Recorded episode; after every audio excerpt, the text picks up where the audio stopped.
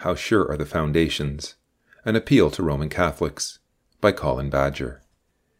In fond remembrance of Ron Abel, whose life was dedicated to the task of helping others see the way to truth. Before you begin, this is not a true story, but the issues it discusses are very real. Mark and Mary Moore are two Roman Catholics who take their conviction seriously. So seriously that when their beliefs are challenged by two friends, they accept the opportunity to examine the basis of their own beliefs. This begins a careful search for truth, which places a number of demands on Mark and Mary. Their search required perseverance, prayerfulness, and a willingness to weigh the evidence from their Bibles.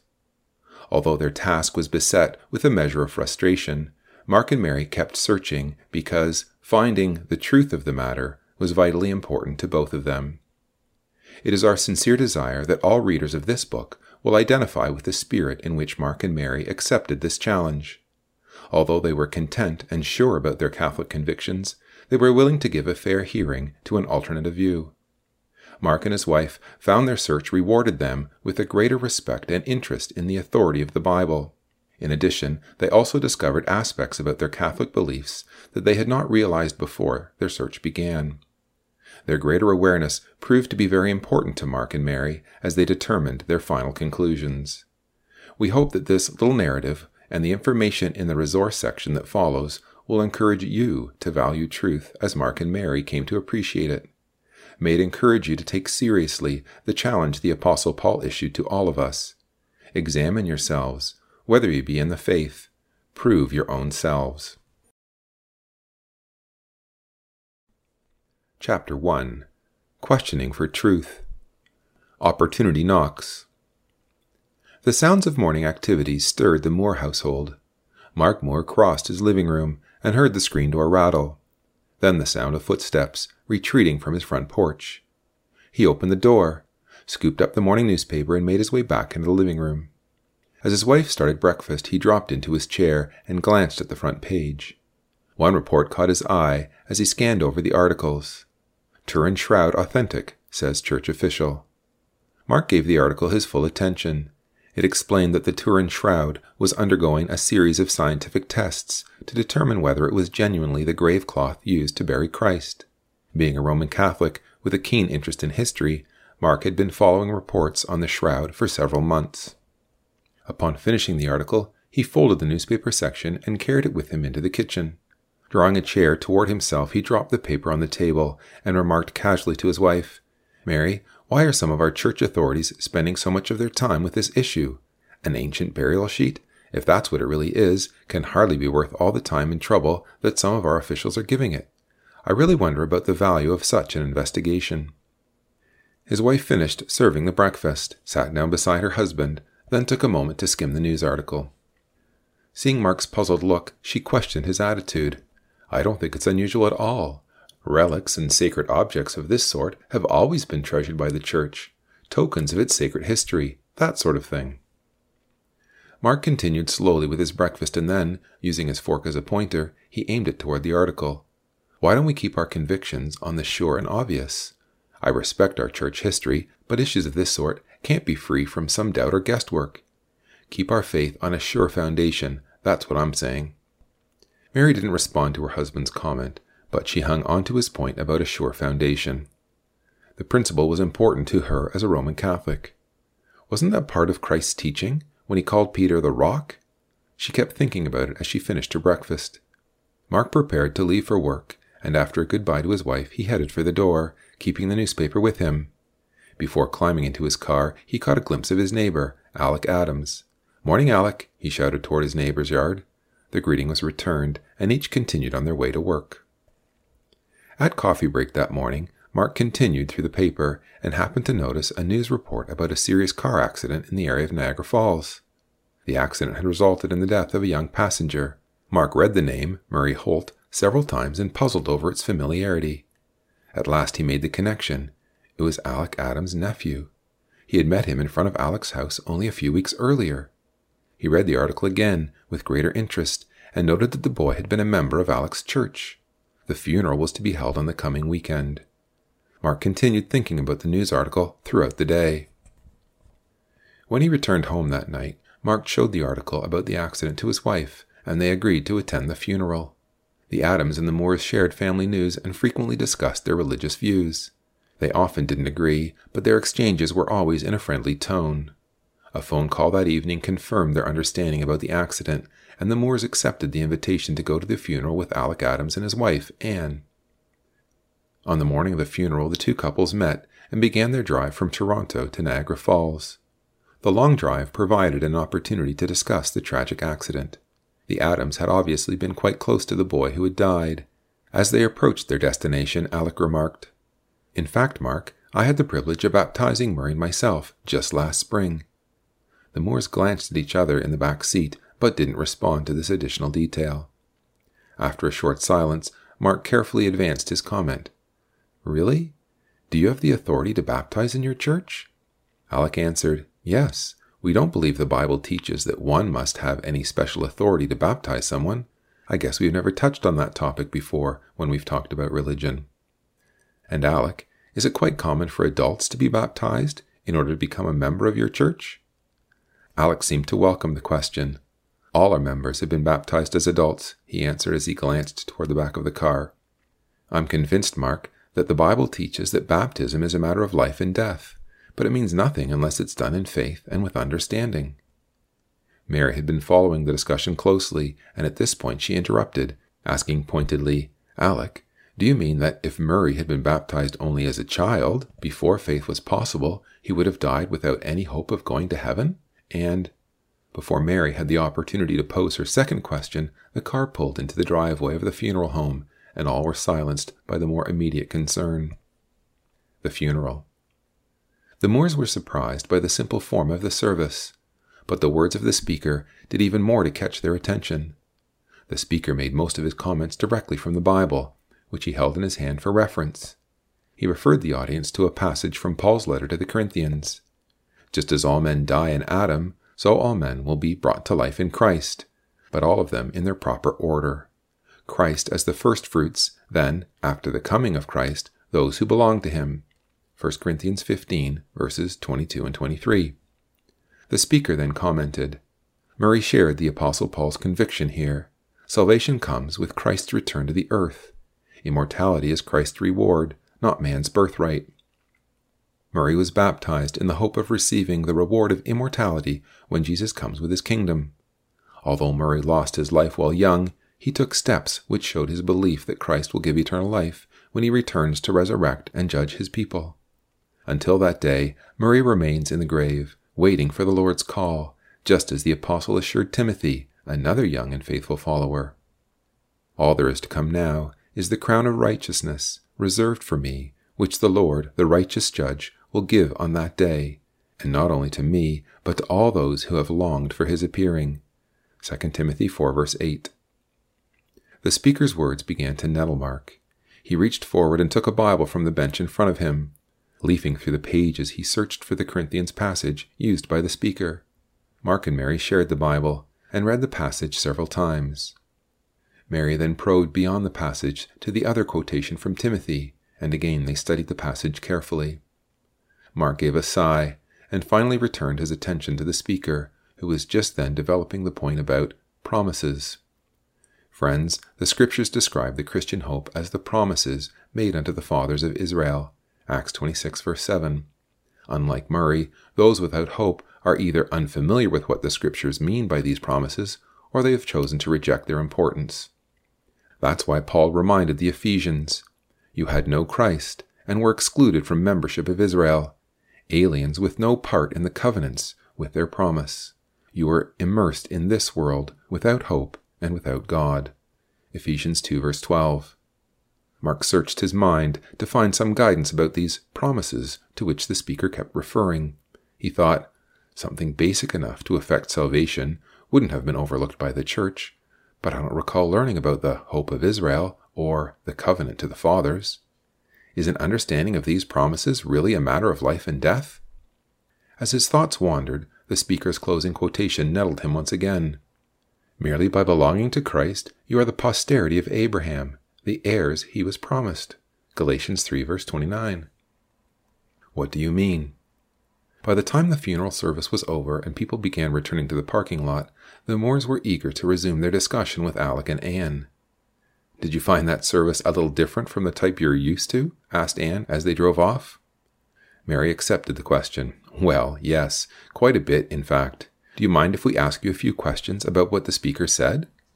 Not at all, answered both Alec and Anne. Well, then, let me see if I understand his first few points, continued Mary.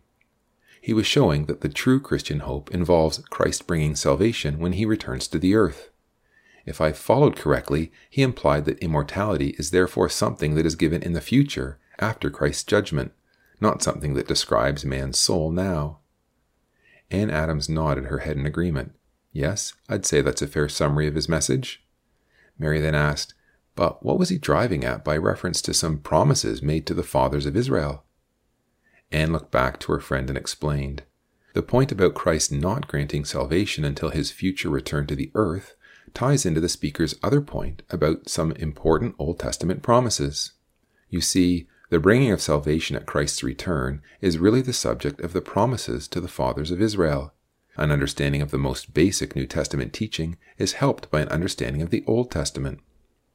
I guess we've never given those Old Testament promises as much attention as you folks have, admitted Mark. Alec glanced into his rearview mirror to check the traffic and then pulled the car over to the curb. We've got to go right past the falls here. Niagara is beautiful this time of year, so why don't we take a short stretch before going on to Toronto? Anne and the Moores agreed, and the two couples strolled over to the sidewalk bordering the river gorge. As they approached the drop of the falls, they stopped beside the railing and peered down toward the churning rapids in the gorge below.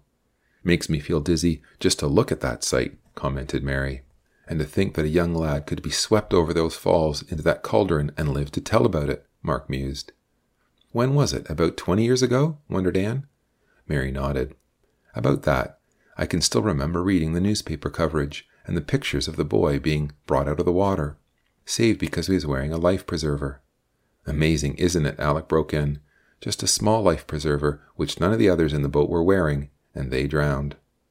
Yes, that was a great pitch for the sale of life jackets, said Mark. I remember how that was used in advertisements afterwards.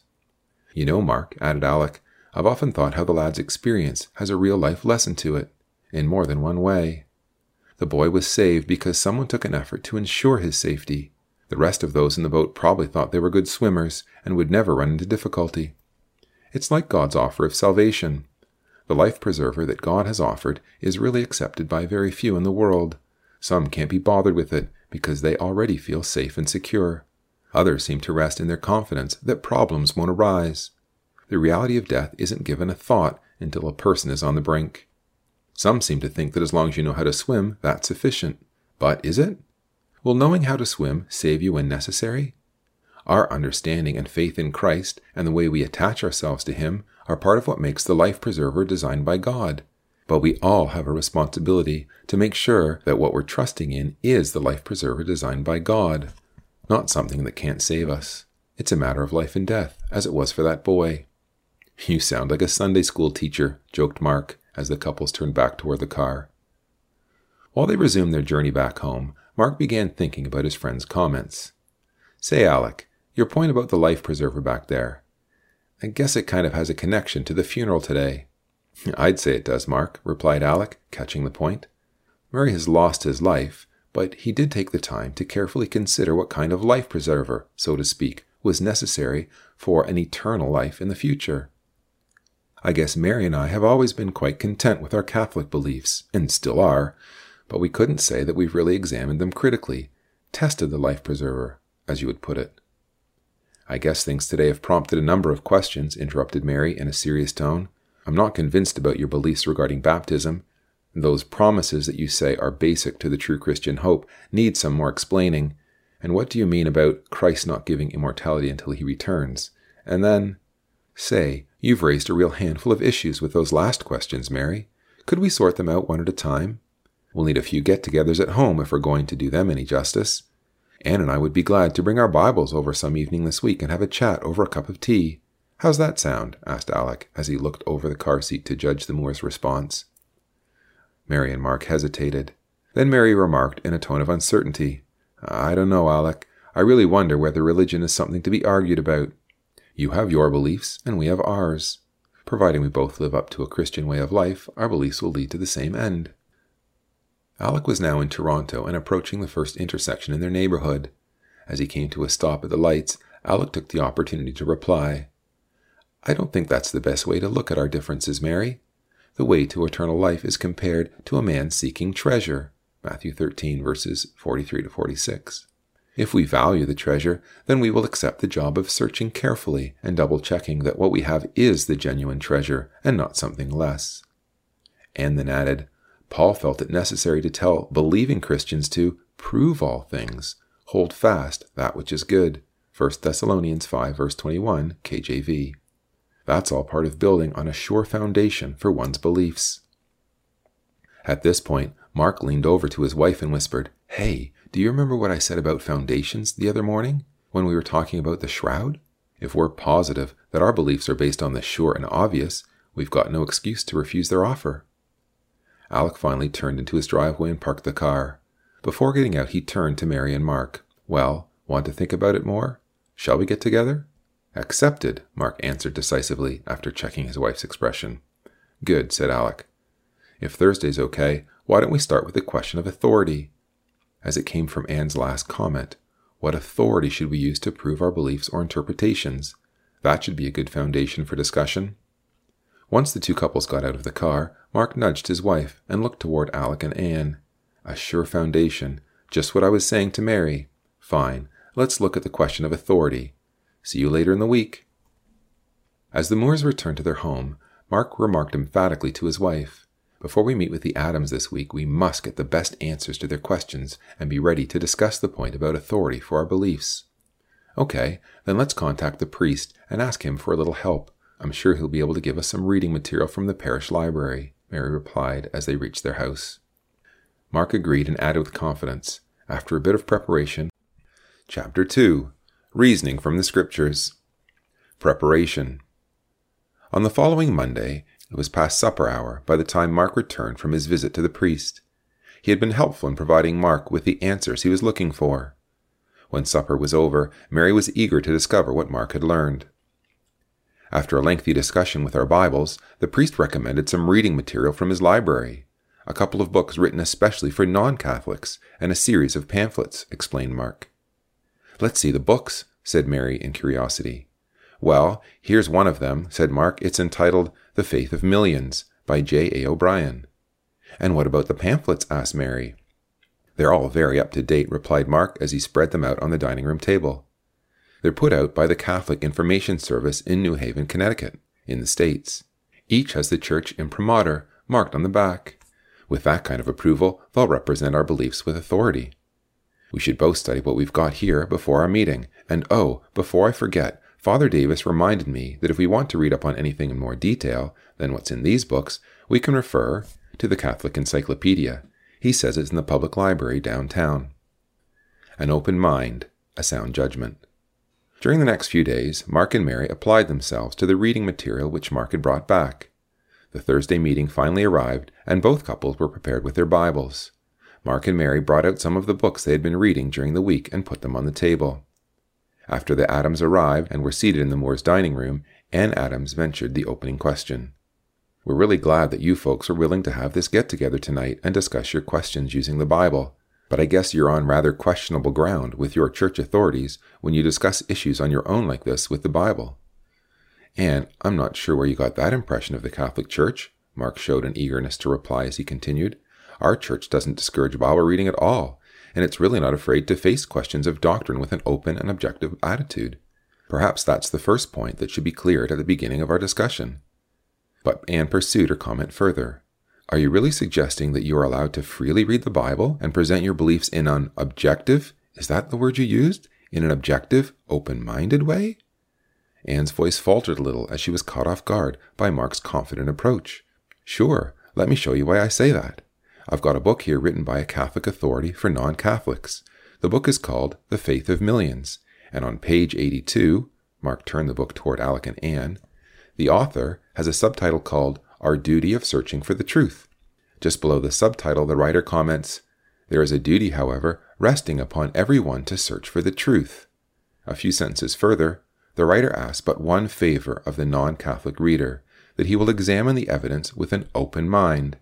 Now, just back a few pages, Mark leafed back to a section that he had marked. The writer says on page 22 The Catholic Church asks no more and no less.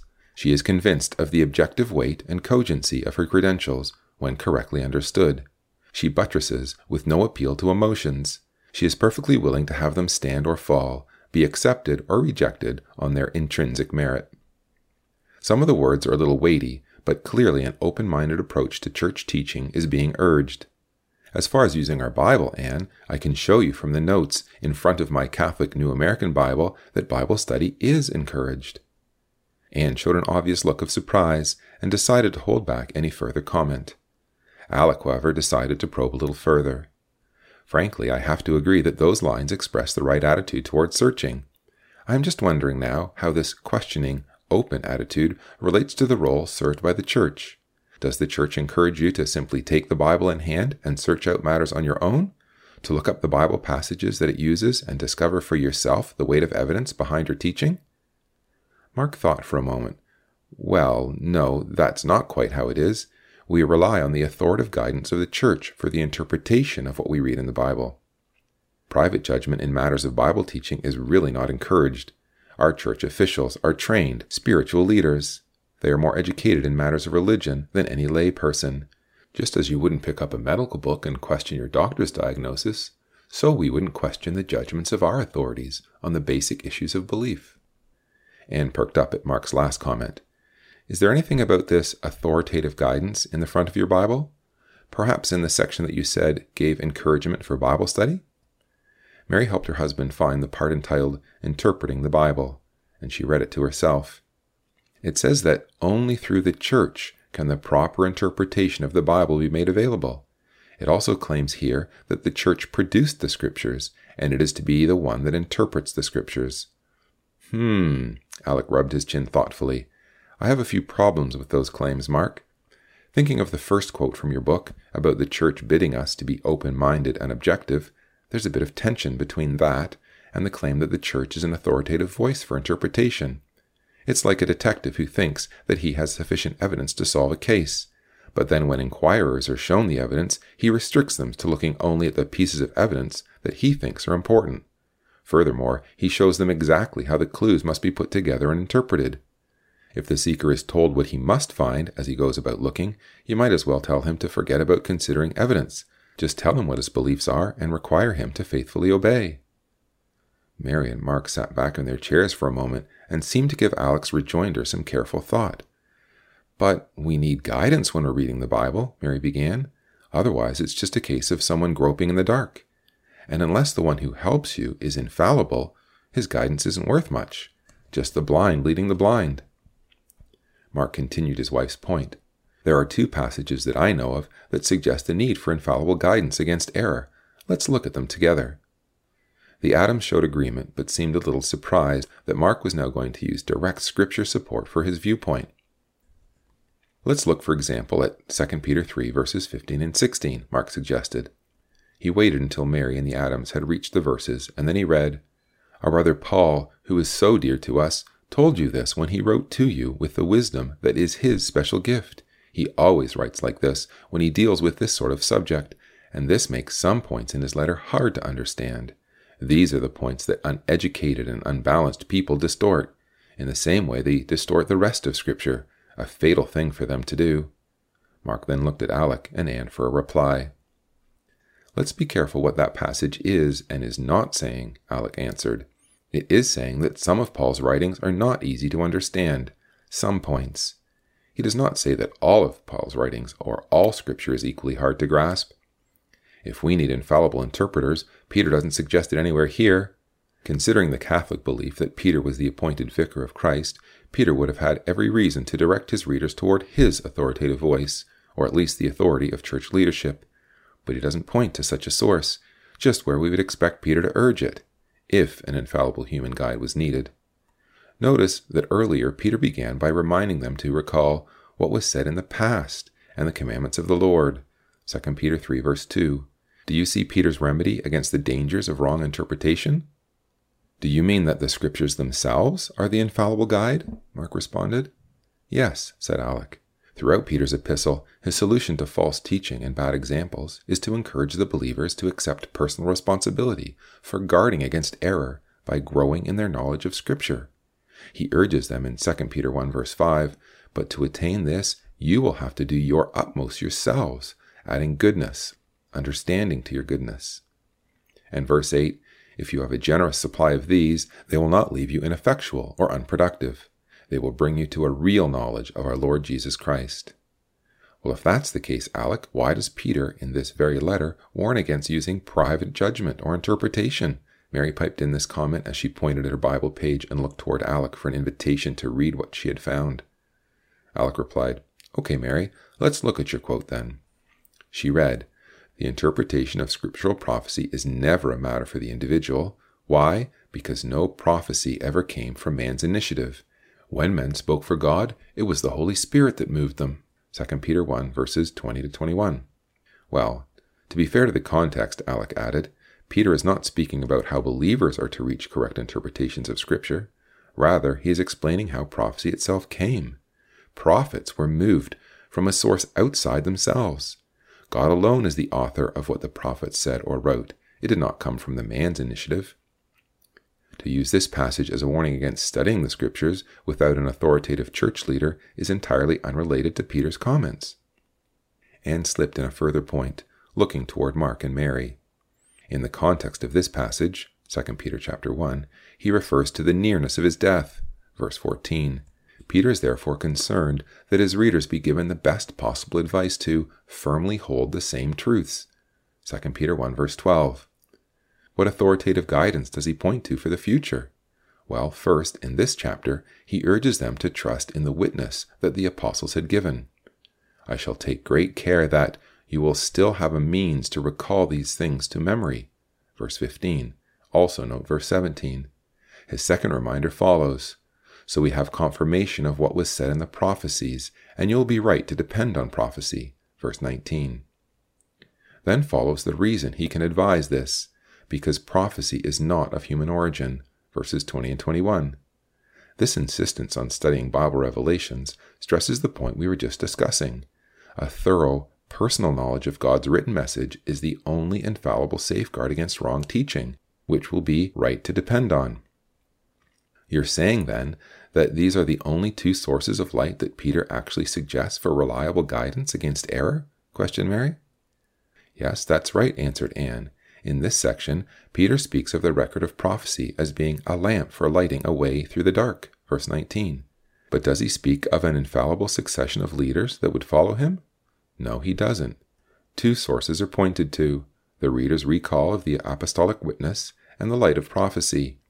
He urges them to depend on it, and no other promise of future guidance is offered by Peter.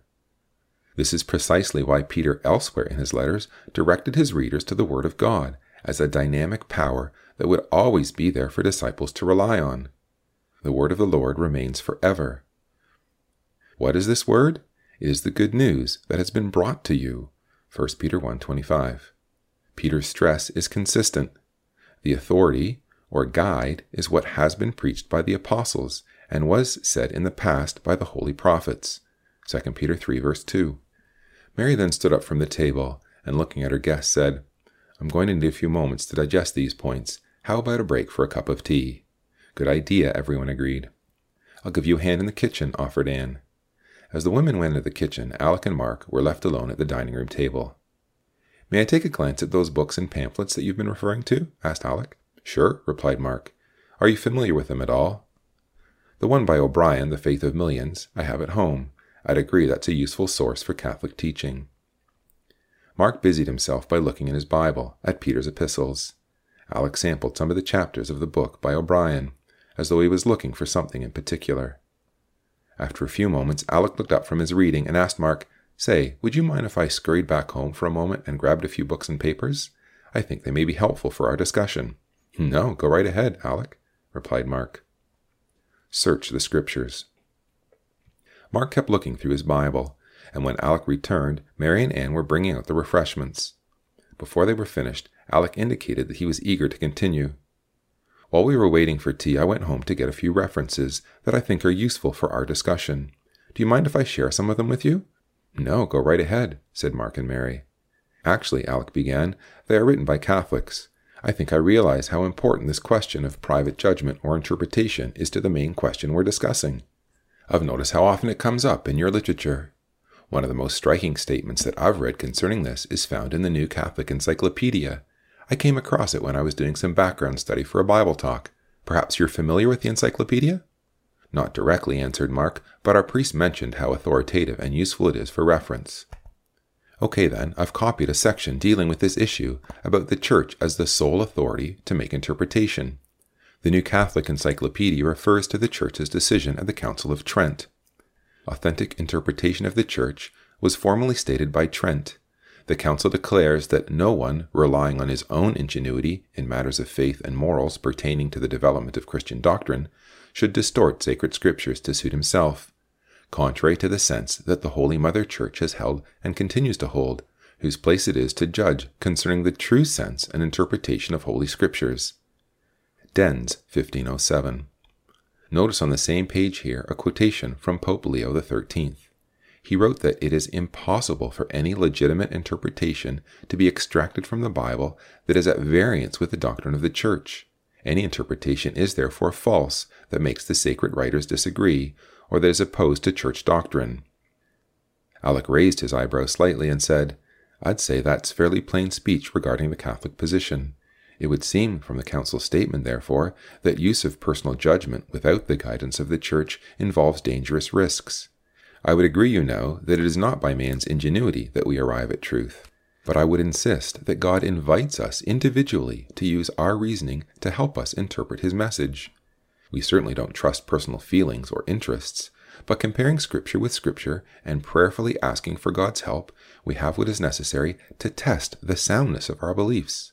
Otherwise, what does your writer O'Brien mean in his book when he bids us to have an open mind in our investigation of the objective weight of Catholic claims?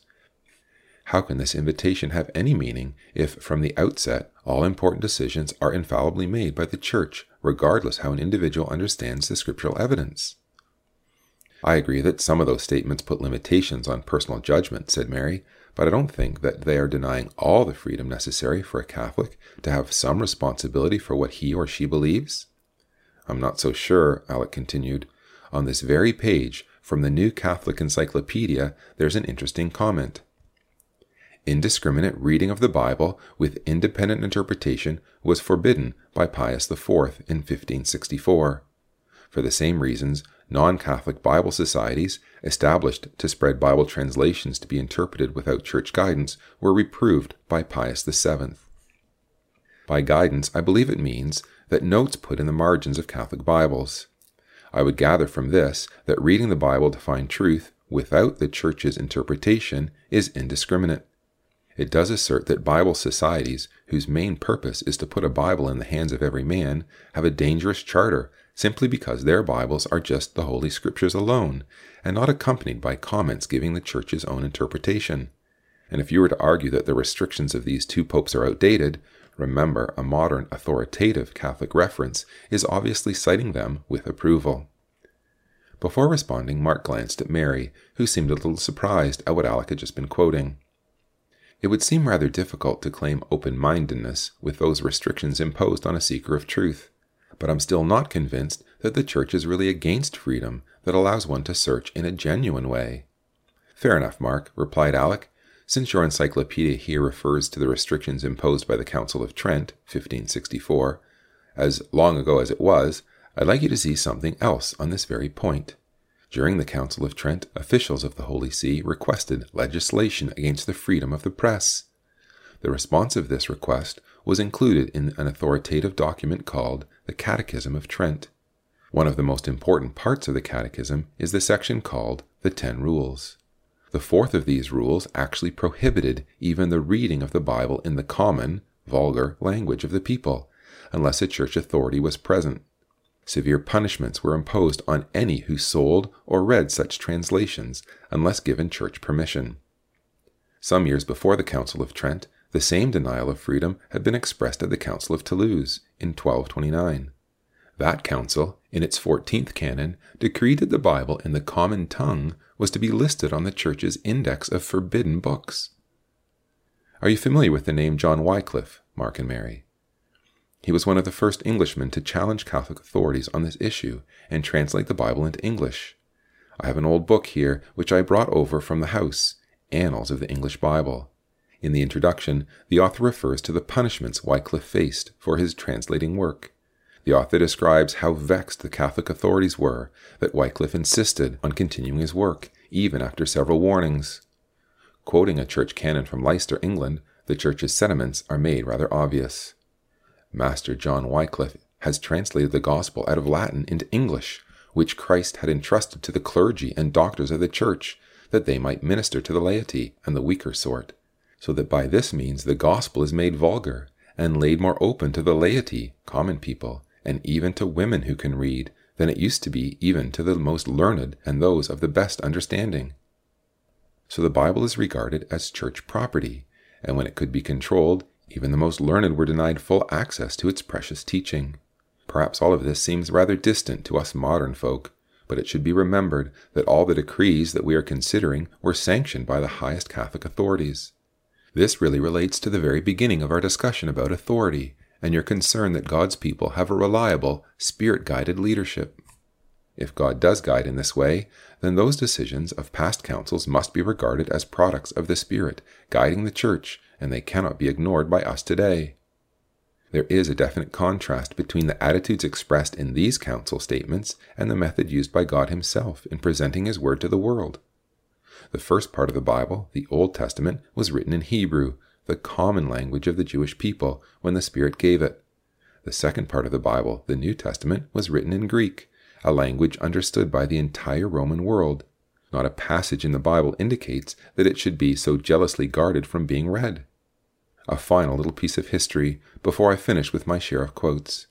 I'm sure you're familiar with the important work of Pope Pius IX, who helped steer the famous Vatican I Council in 1870 during which the claim for the Pope's infallibility was finally settled. Well, it's interesting to discover that six years before this famous council, Pope Pius issued two significant encyclicals the Syllabus of Errors and the Quanta Cura, 1864. Both of these decrees were intended to severely limit the freedom which you and I would reckon as basic and necessary in order to genuinely search for and discover truth. To be specific, in 1864, Pius IX decreed, in approval of a previous decision by Pope Gregory VI, that the liberal thinkers in Europe fear not to uphold that erroneous opinion most pernicious to the Catholic Church and to the salvation of souls, the insanity, namely, that the liberty of conscience and of worship is the peculiar or inalienable right of every man. Incredible, perhaps, but here we have your church's spiritual leader telling us that freedom of conscience and worship is insanity. Are you sure, Alec, that we are understanding the Pope's intentions correctly? questioned Mary in an astonished tone. Quite sure, Mary, replied Alec. It would be fair, however, to refer to a fairly modern Catholic historian and check whether we are capturing the right sense of Pius's ruling. I brought over just such a book when I went back to the house a few moments ago. Here is the book, The Catholic Church in the Modern World, by E. Hales. The author refers to the period in Pius's rule when he issued the encyclical Quanta Cura, 1864. According to Hales, much of what was forbidden in that decree was based on another that had been issued earlier the same year called the Syllabus of Errors. He comments regarding the syllabus. And so, with the other contentious propositions of the syllabus, in relation to freedom of speech, the Pope refuses to recognize that it ought to be laid down as a principle of universal validity at all times, that there should be absolute freedom of speech and absolute freedom of the press. I've been wondering about these last points. What was the reaction of the Catholic community to these papal decisions? asked Anne. Well, Hales does comment on that on the same page I quoted from. The most recent and scholarly historian on the pontificate of Pius IX, Roger Aubert of Louvain, has described its effect by saying that the majority of Catholics were stupefied. Agreed, those quotes are rather startling, ventured Mark. It seems, Alec, that you've done a fair bit of reading on the topic. I'm still perplexed why our writers at least say that they welcome the non Catholics to weigh or reason out the evidence, since even a pope has regarded freedom of conscience as insanity.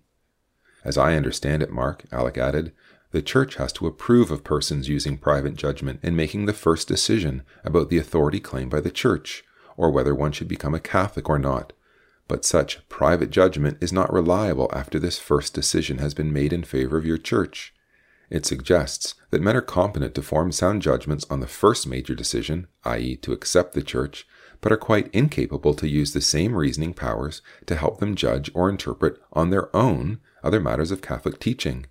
Or, put another way, the very process that may lead a man to judge that the Pope can speak infallibly is trustworthy up to that very decision.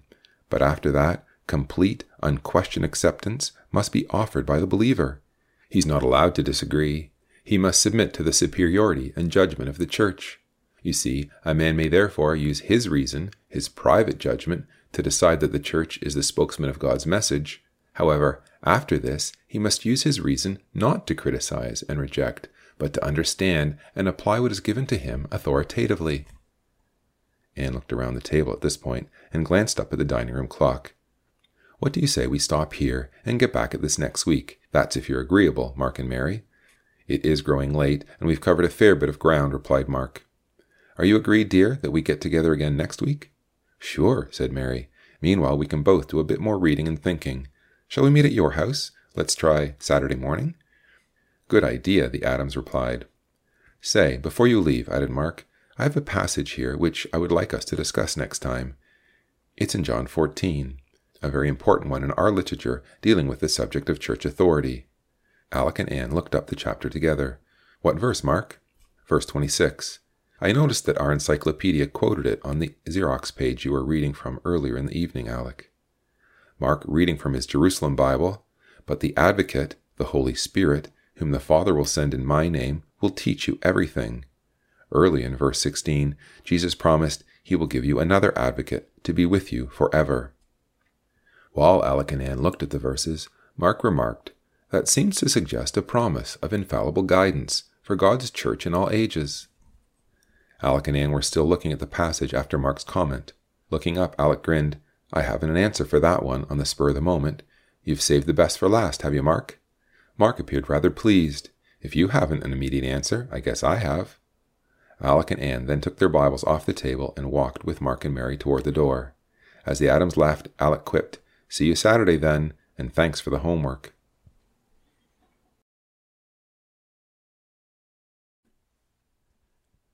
Chapter 3 Can the Claims Be Confirmed?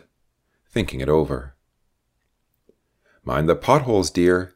If you keep walking like you're in a trance, you're going to have us both in the clinic with sprained ankles, warned Mary as Mark skirted around a rut in the path. A good walk through these botanical gardens is a tonic for the old mind as well as the body, Mark mused, more to himself than to his wife. A good way to comb over important thoughts. Mark lapsed again into his own reflections. How about sharing them then? prompted Mary. I've been thinking about our discussion with Alec and Anne. Alec's approach was interesting, examining the question of church authority from Peter's own writings. While Alec went back to the house that night, I read over the epistles by Peter to check what he was saying. You know, in that second epistle, chapter 2 is full of warnings about false teachers, but not a word, dear, about a need for an infallible human guide. And in the chapter following, 2 Peter chapter 3, all the way through it, Peter puts the stress on believers being personally prepared. I guess it's one thing to say that the church invites weighing evidence with an open mind, but it's another thing to consider exactly how she accepts that being done. Like with Bible study. It looks like we're being encouraged to personal study, but what are the conditions? Is it really self discovery and letting the Bible speak when we have to have the church interpretation in the Bible margin to tell us how to read it? You're sounding rather negative, dear, said Mary. No, just trying to be fair with Alec's points. Well, let's wait to hear what he comes up with on your question from John 14. He did seem to stumble over that, Mary added. They came to the edge of the gardens and made their way back home. A visit to the priest. As the week passed, Mark and Mary read further from the literature that Mark had received from the priest. He wanted to be sure that he and Mary were prepared to discuss the question of church authority and tradition. Another visit to the priest further helped Mark's understanding of the Catholic position.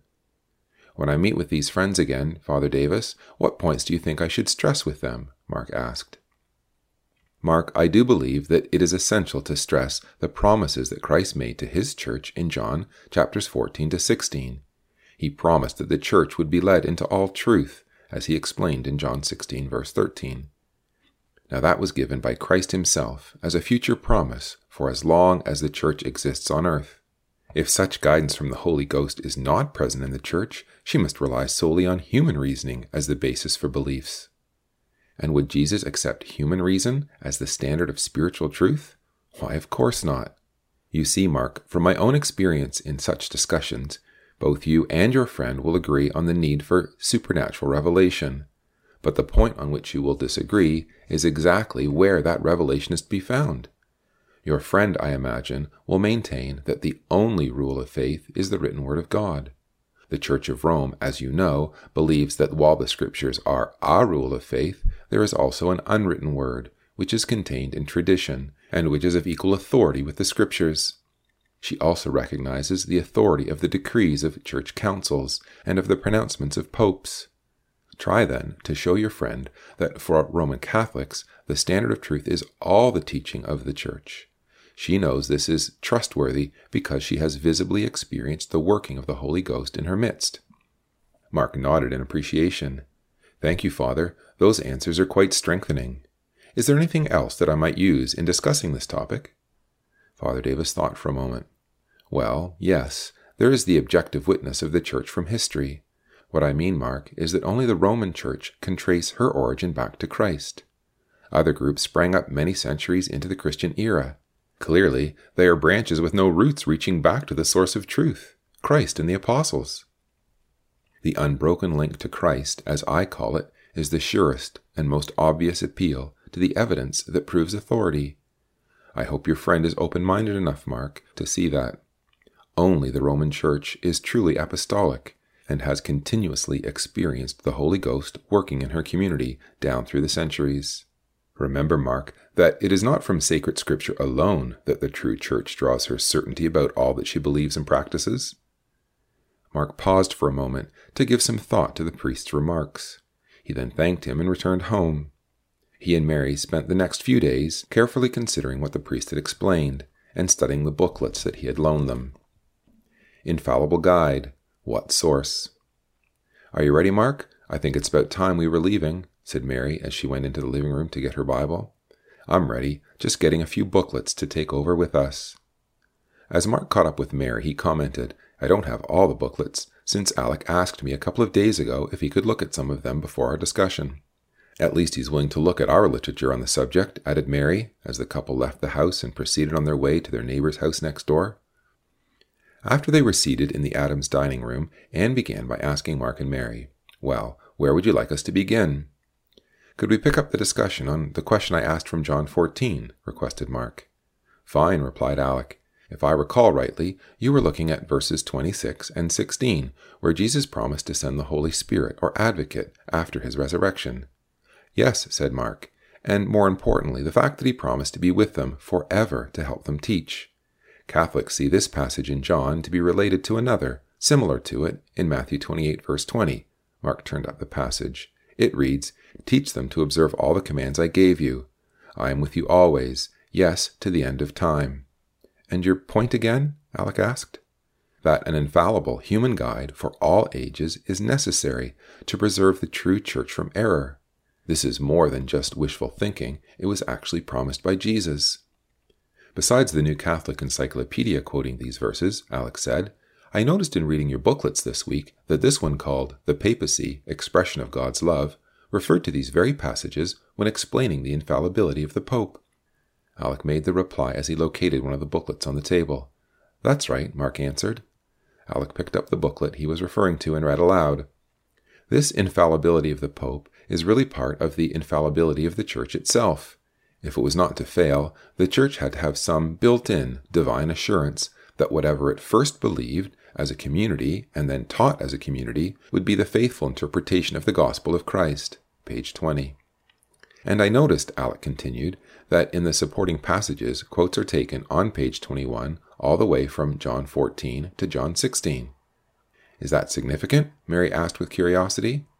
Yes, because John 14 to 16 is really a complete unit, which relates to Jesus' private instruction to his disciples after the Last Supper. By coincidence, this leads us to an important observation in understanding what Jesus means by his promise of the Holy Spirit. Now, let me be sure that I've got the main point.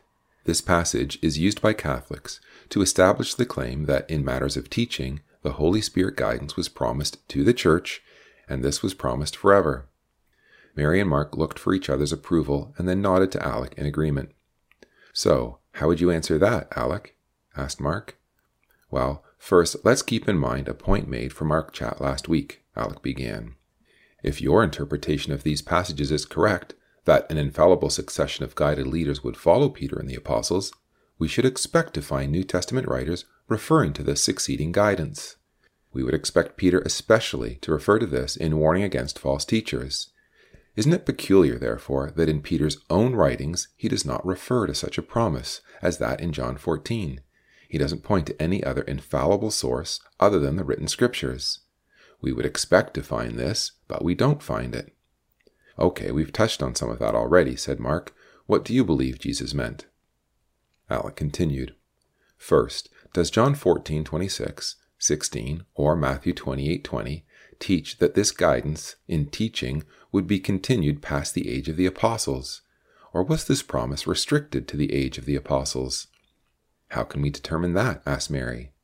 Let's check the context, shall we? said Alec.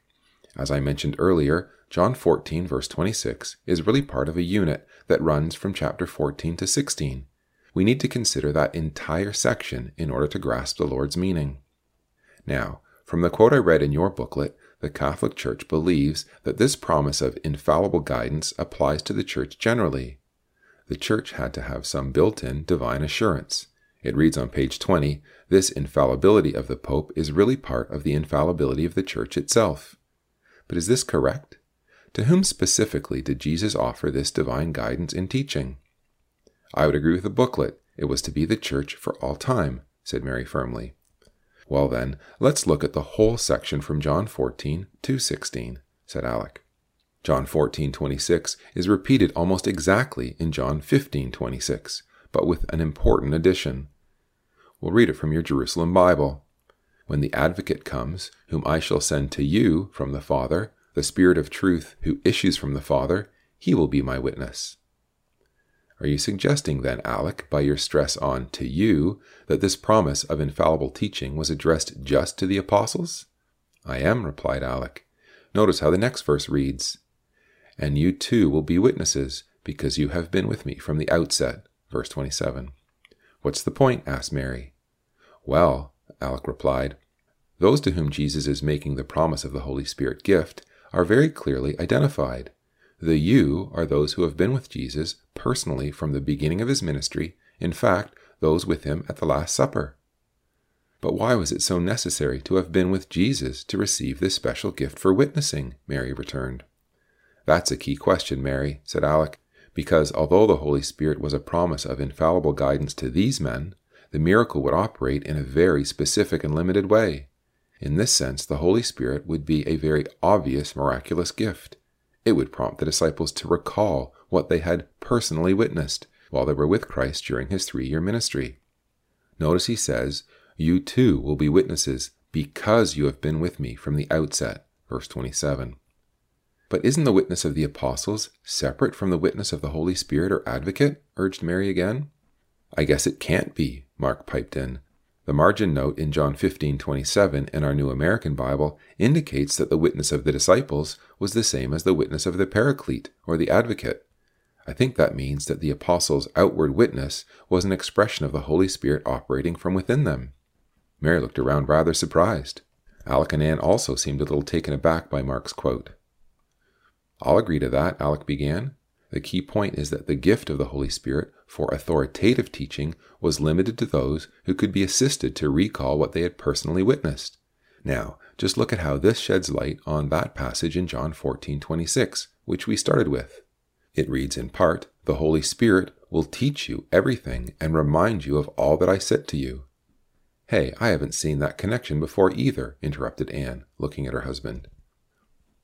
Alec continued, It certainly was a miracle to ensure infallible teaching, but it was a miracle with limitations, limited to what the twelve had previously experienced. However, there's a further point to this. Mark and Mary, do you remember what the disciples were directed to do in seeking to replace Judas after Jesus had been resurrected? The apostles had to appoint a replacement, didn't they? suggested Mary. Matthias, wasn't it? added Anne. Right, except to be accurate, the apostles didn't do the appointing. It was divinely decided, as Acts 1 verse 24 informs us. Significantly, it was Peter who handled the procedure in finding a successor to replace Judas. And connecting tightly with all that we've just noticed in John's Gospel, Peter spells out the qualifications for a successor. Before you go further, Mark interrupted, let's not skip over the fact that Peter is doing the organizing here. He's the leader of the community as Christ's successor. He certainly is leading on this occasion, Mark, but if, as you believe, Peter is the first of a succession of spirit guided leaders, let's catch what he says about the qualifications needed to be a successor, suggested Alec. Peter sets out narrow limits in giving the qualifications for apostolic succession. We must, Greek, it is necessary, Therefore, choose someone who has been with us the whole time that the Lord Jesus was traveling round with us, someone who was with us right from the time when John was baptizing until the day when he was taken up from us, and he can act with us as a witness to his resurrection. Acts 1:21. See the point again, as we noticed it in John 14 and 15? A true successor to the apostles required very specific and unique qualifications. Peter indicates that the replacement had to be an eyewitness of Jesus' ministry. And why? Well, here's where John 14 to 16 helps us.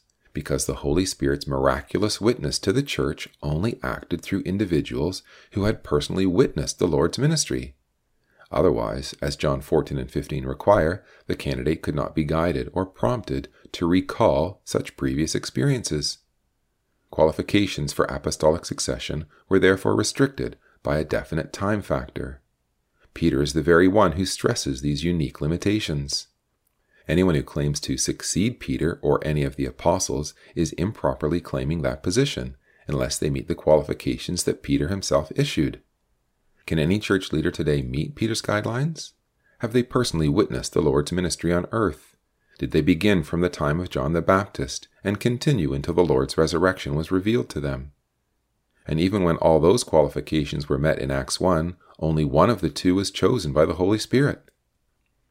I guess you could say, added Anne, that the chief qualifications of a spirit guided apostle was to be an eyewitness, which would demand the same from any potential successor.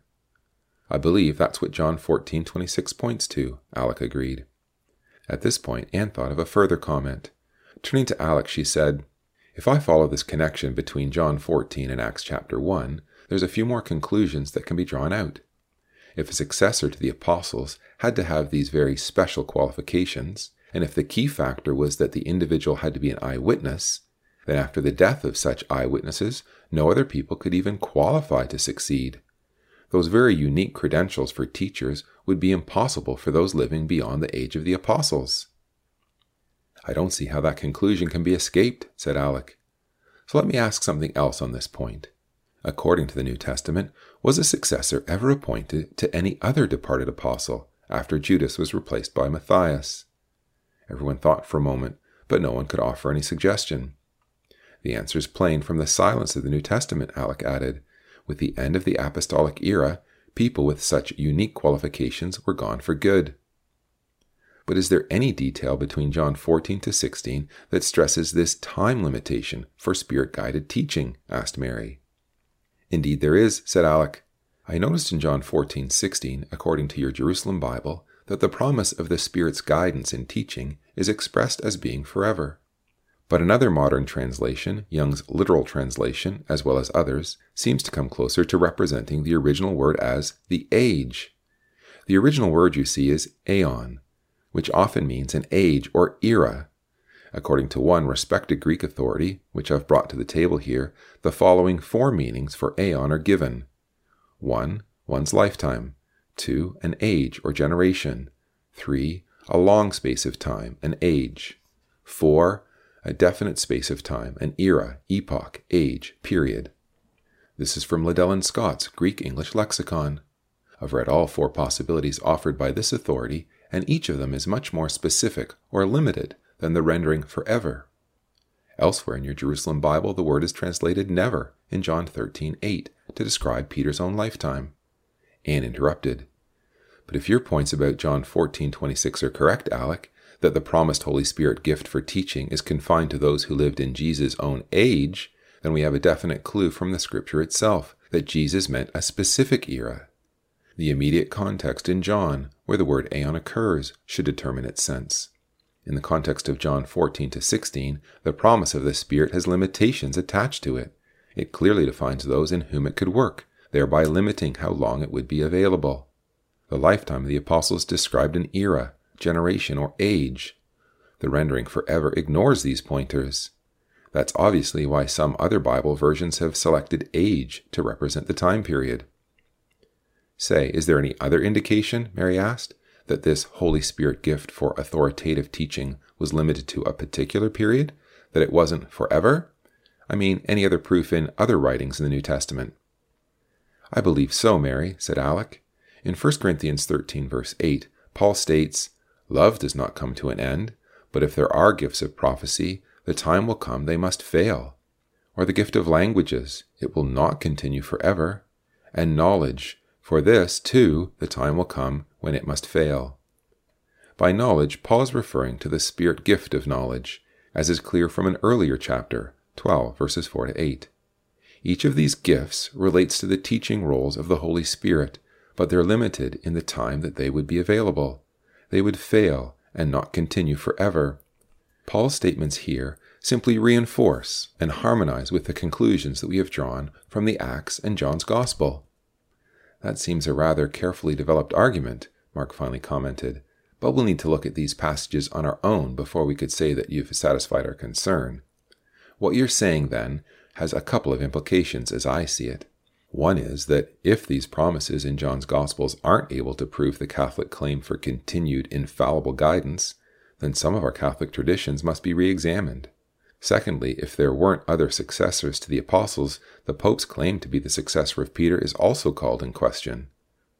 Yes, I'd say those Catholic convictions would be directly affected by the conclusions drawn from those passages in John, Acts, and Corinthians, Alec agreed. The sound of loud young voices began to filter into the Adams dining room as Alec finished the last comment. Anne glanced at her watch and then looked toward the hallway in the direction of the voices.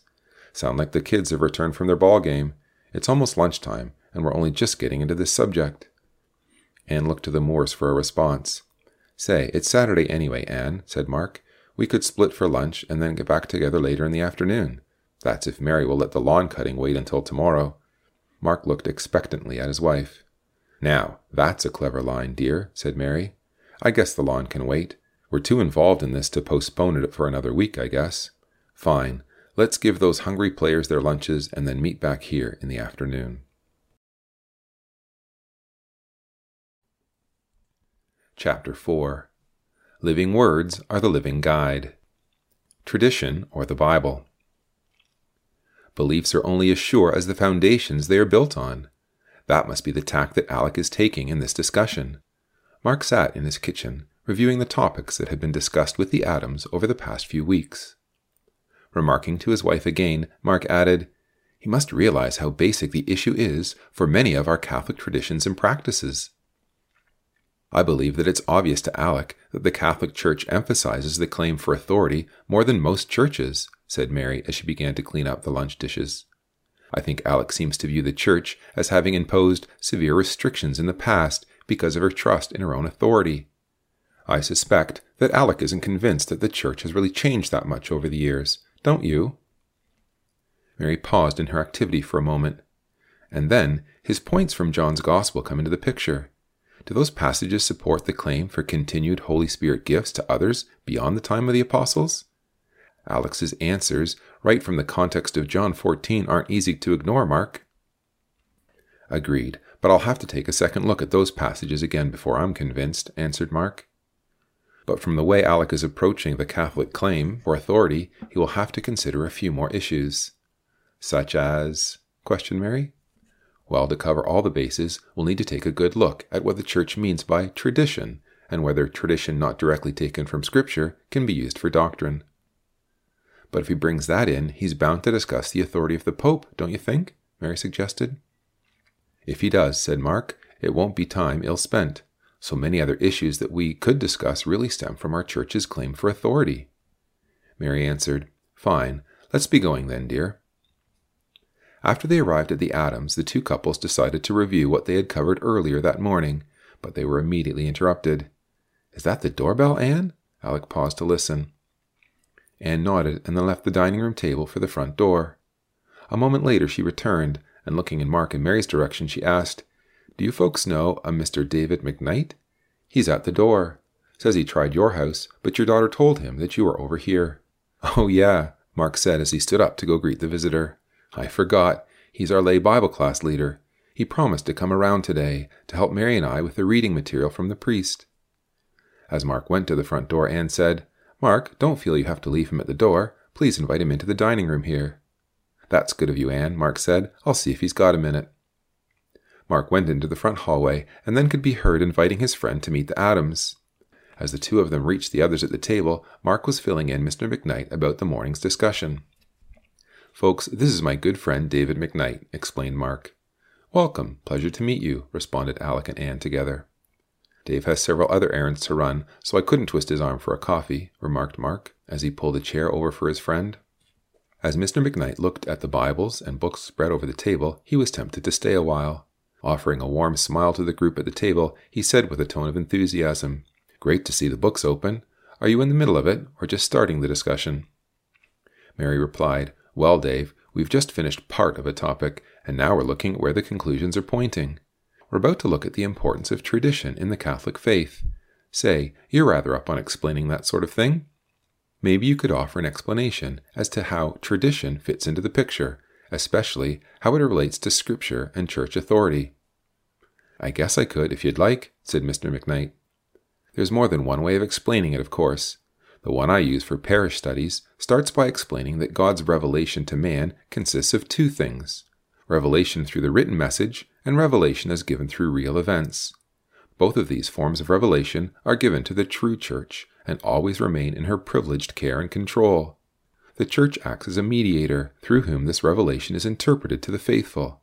Really, Catholics prefer to describe this revelation as the divine deposit, and in turn, it consists of two key elements Scripture and tradition. These are not viewed as distinct, but merely different forms or expressions of God's total revelation to the faithful. Can you offer a definition of tradition, Dave? asked Mary, as though for Alec and Anne's sake more than her own. Well, the definitions can vary, but it's important to stress that tradition is meant to be a helpmate to Scripture in its role as an interpreter. Tradition is not in conflict with Scripture, and it can be expressed in written form or through the life and activity of the Church. Essentially, tradition is Scripture lived in the Church.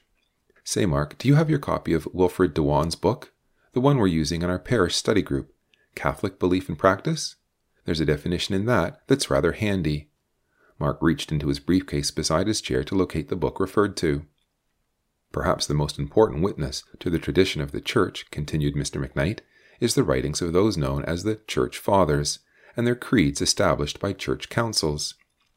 You mentioned that the Church's role is to be a mediator, Anne broke in. What part of the Catholic Church serves that function? Oh, that's the magisterium of the church, Mr. McKnight replied. Spying one of Mark's booklets on the table, which was obviously familiar to him, Mr. McKnight quickly thumbed to the middle section, cleared his voice a little, and quoted The duty of interpreting God's word, whether the word is in scriptural form or not, has been entrusted exclusively to the teaching office of the church, often called the magisterium. This teaching office is exercised by the Pope and the bishops in the name and by the authority of Christ. A phrase which is sometimes learned by priests, coming as it does from the Vatican I Council, says that the magisterium is to guard faithfully, judge authentically, and declare infallibly the content of the revealed deposit. Is that helpful? asked Mr. McKnight, looking over to Anne Adams. Yes, quite, replied Anne. Thanks for that insight. Mark now found the book referred to earlier by Mr. McKnight and passed it to him. Quickly, Mr. McKnight located a section defining tradition, and he read aloud. Tradition, the life and consciousness of the whole church, is the necessary interpreter of the scriptural message. The Word of God in the church clarifies and interprets the Word of God in Scripture. Mark glanced across the table to catch Mary's eye. The two of them could anticipate Alec's immediate question. Thanks for those very clear quotations, Mr. McKnight. From that last quotation, I would understand that the Church, with its traditions, is chief in importance and is therefore the true interpreter of the Bible. I would agree, said Mr. McKnight, because the living voice precedes the written word, and therefore it has priority. What you are saying agrees with what I read in this little booklet, Divine Revelation. I think it's on page 9 that it says, Tradition includes Scripture, offered Alec. Yes, that's well put, agreed Mr. McKnight. Alec added, which again suggests that the Church and tradition are given primary importance and that they are essential for the interpretation of Scripture. Again, Mr. McKnight acknowledged Alec's conclusions. Then he looked toward a book on the table and commented, If that's O'Brien's book, The Faith of Millions, you should find a number of useful explanations about this topic in there. Alec seized upon this remark, and while reaching for the book, he asked, I've been reading this book myself. Could I check a few points from it? Why, sure, replied Mr. McKnight. Turning toward the middle of the book, Alec found a spot he was familiar with and stopped. On page 176, O'Brien says this The only authority which non Catholics have for the inspiration of Scriptures is the authority of the Catholic Church. Later on the same page, O'Brien comments She, the Catholic Church, is not the child of the Bible, as many non Catholics imagine, but its mother. She derives neither her existence nor her teaching authority from the New Testament. She had both before the New Testament was born. On the page before this, page 175, O'Brien makes a familiar claim. If she, the Catholic Church, had not declared the books composing the New Testament to be the inspired Word of God, we would not know it. Alec continued.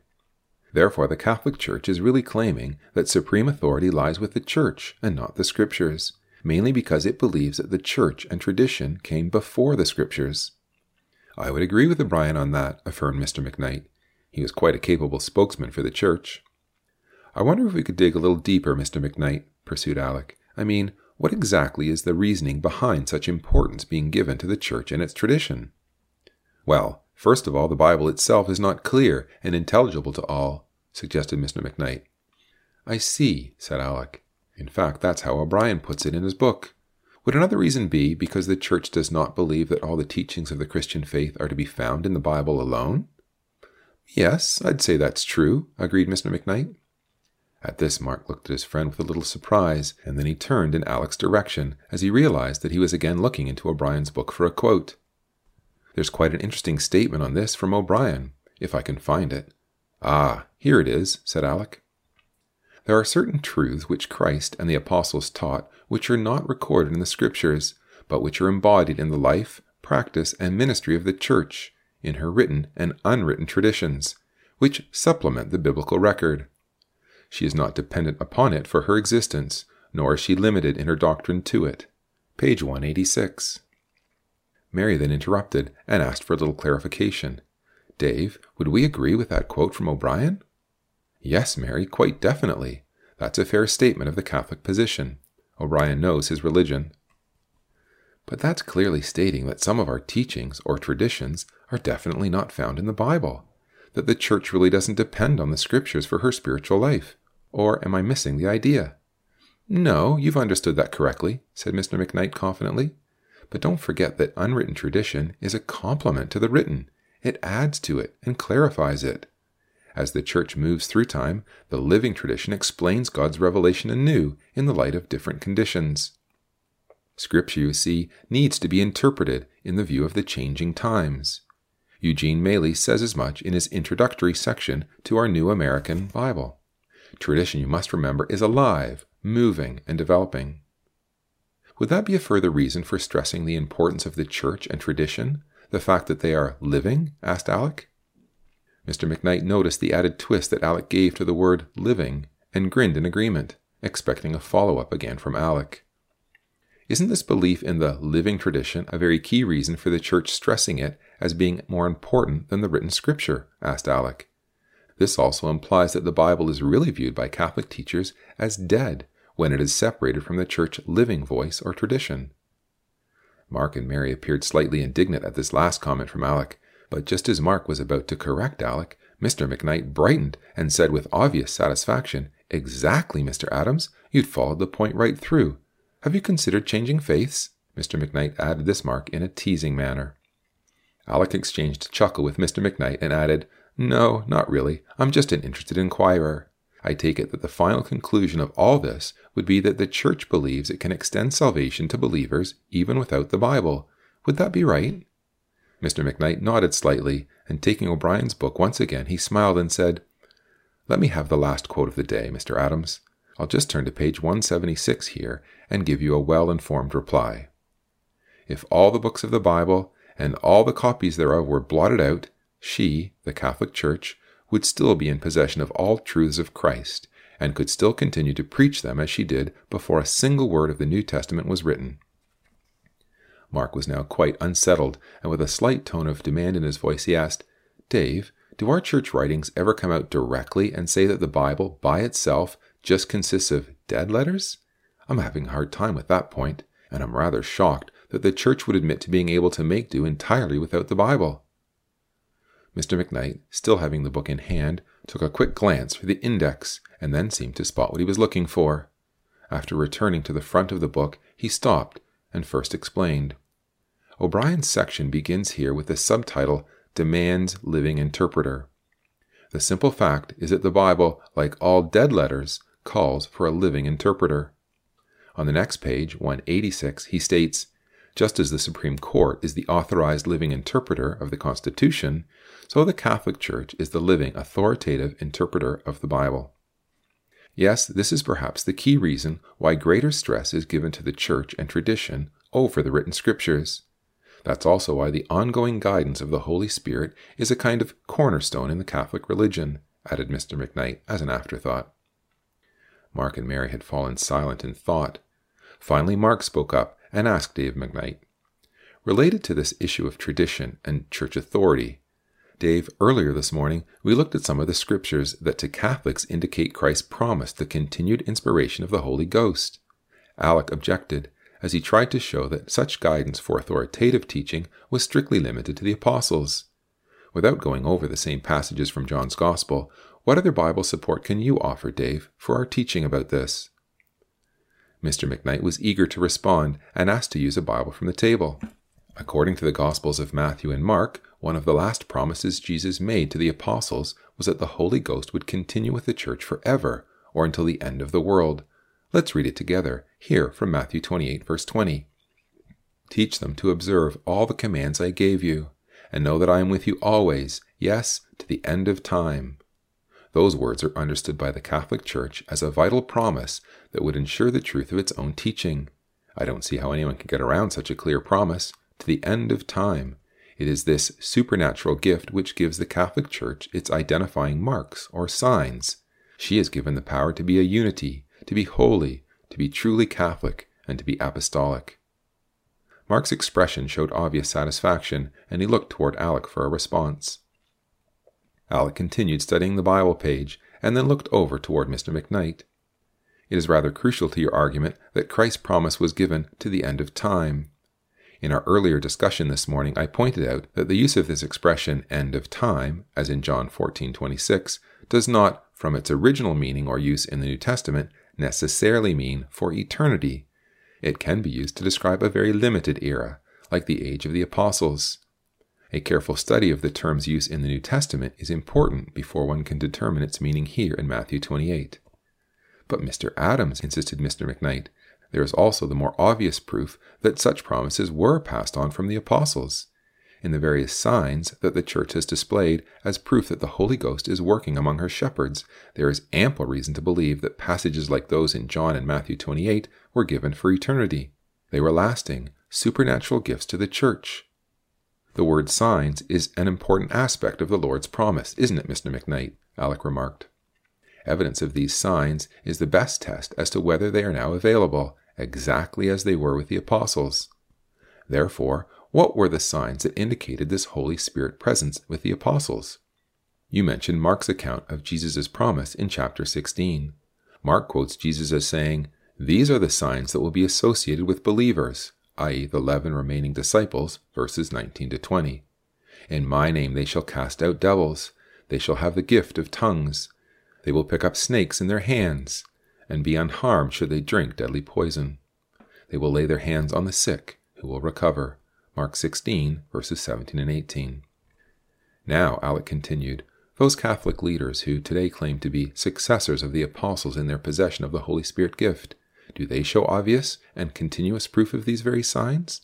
Other scriptures indicate that the apostles were able to strike a man blind, Acts 13, verse 11, raise one from the dead, Acts 20, verses 10 to 12, or heal a cripple, Acts 3, verse 6. All these signs were clearly obvious to the senses of those who observed the events. That's very unlike, for example, the claim that bread is literally changed into the Saviour's body with no physical evidence that such a miracle has taken place. Mr. McKnight paused and then replied carefully, Well, to be sure, supernatural signs like those listed in Mark 16 are not exercised by all who believe they have a claim on the promised gifts. Some Catholics do believe they have the charismatic gift of tongues. But restricting ourselves to those in the Church who claim to have these holy signs by apostolic succession, can all of them demonstrate the operation of these signs in their ministry? persisted Alec. Where is the priest or bishop who can resist the deadly effects of the serpent's venom, or a poisonous potion, raise the dead, or give sight to the blind? With the apostles, such gifts were clearly demonstrated. Acts 2 verse 43 states here, Alec pointed to the passage he had located, the many miracles and signs worked through the apostles. The same evidence of their signs is noticed in Acts 5, verse 12. So many signs and wonders were worked among the people at the hands of the apostles. These signs were not just demonstrated occasionally, Mr. McKnight. These apostolic signs were frequently in evidence during their ministry. But really, Mr. Adams, aren't you asking for an unreasonable kind of proof? questioned Mr. McKnight. Do you really believe that such miraculous signs are essential in order for one to claim the same influence of the Holy Ghost? And besides, are these signs really the most important signs for the man of God to display? Well, Mr. McKnight, I would insist that they are indeed. That is, if one claims that the Church has inherited these gifts directly from the hands of the apostles. The evidence I am pressing you for is the evidence that should be abundantly obvious if your Church's claims are true. When the Apostle Paul's authority was questioned by those in Corinth, he could offer the following proof of his relation to the apostles. You have seen done among you all these things that mark the true apostle, unfailingly produced, the signs, the marvels, the miracles. 2 Corinthians 12, verse 12. These were the true signs of one directly related to the apostles. These important credentials were readily offered. Does your priest, bishop, or the present Pope offer such proof of their claim to the authority as did the Apostle Paul? I'm interested in your response, Mr. McKnight. Mark and Mary turned their eyes toward their friend in eager anticipation. To be perfectly honest, Mr. Adams, I'd be unwise to claim that such authorities could readily display the kinds of proof or signs that you've described from the Acts or from Paul.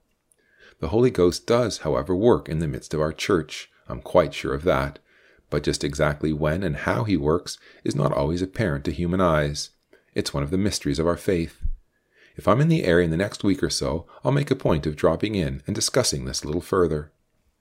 Mr. McKnight seemed to suddenly catch himself, and looking at his watch, said apologetically, Say, I promised I wouldn't stay long, and I do have a few more errands to run. I hate to break this intriguing discussion, but if you'll excuse me, I'd better be going. And don't worry, I'll find my way out. He nodded to everyone at the table. Thanks for letting me join in. Then he left through the hallway and went out the door. While we all gather our thoughts, smiled Anne, I'll put the kettle on for a cup of tea. Mary, would you like to join me in the kitchen and have a stretch from all this sitting? Mary agreed and followed Anne into the kitchen. The Bible speaks for itself. As the two couples finished their tea, the discussion was resumed by a comment from Anne. As I think of those quotes you offered from O'Brien back at our first meeting, and what Mr. McKnight first explained about church authority and tradition, it appears that the Catholic Church really isn't offering objective proof. She appeals to herself for proof of her claims. The church may use scripture for some of them, but then she fixes the meaning of those scriptures. Does seem a little awkward, Mary broke in.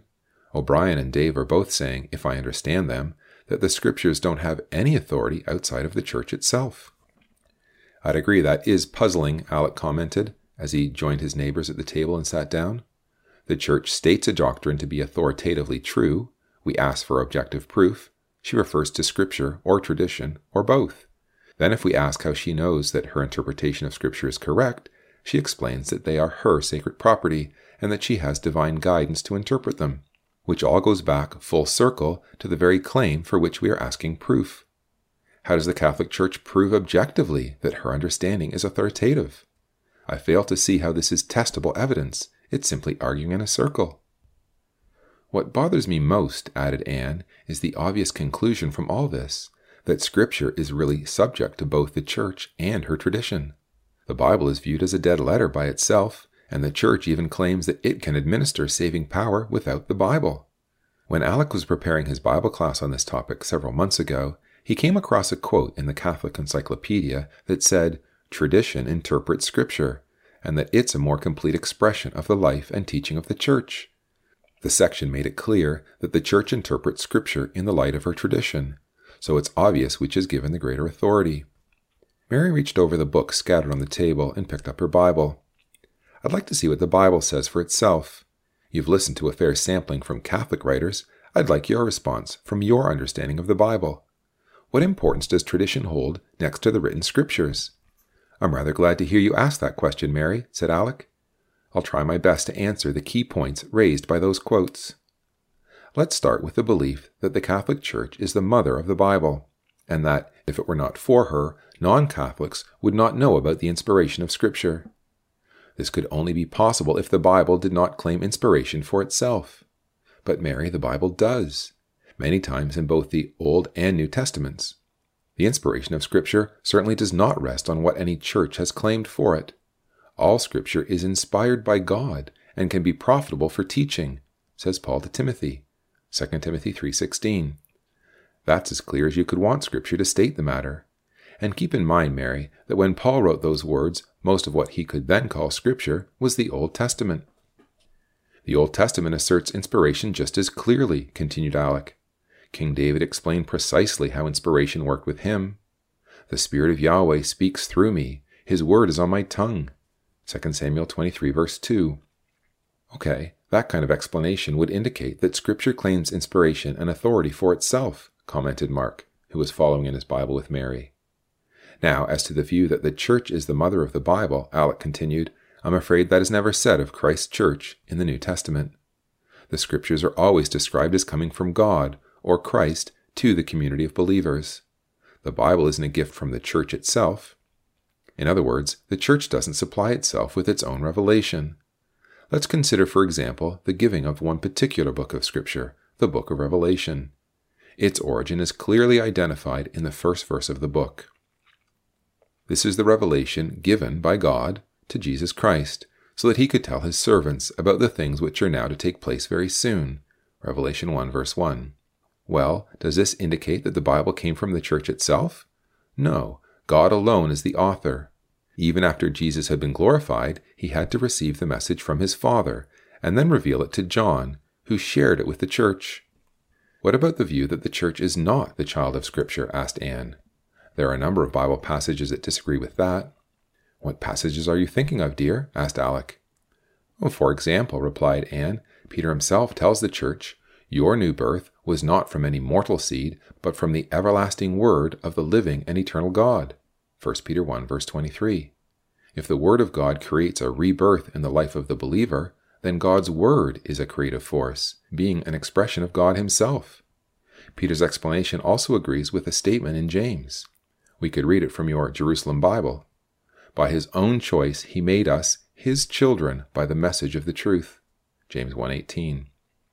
What other message could be understood by James's first century readers than the message of the New Testament, which is the gospel? Don't these passages from Peter and James touch on another point made by David McKnight? asked Mark.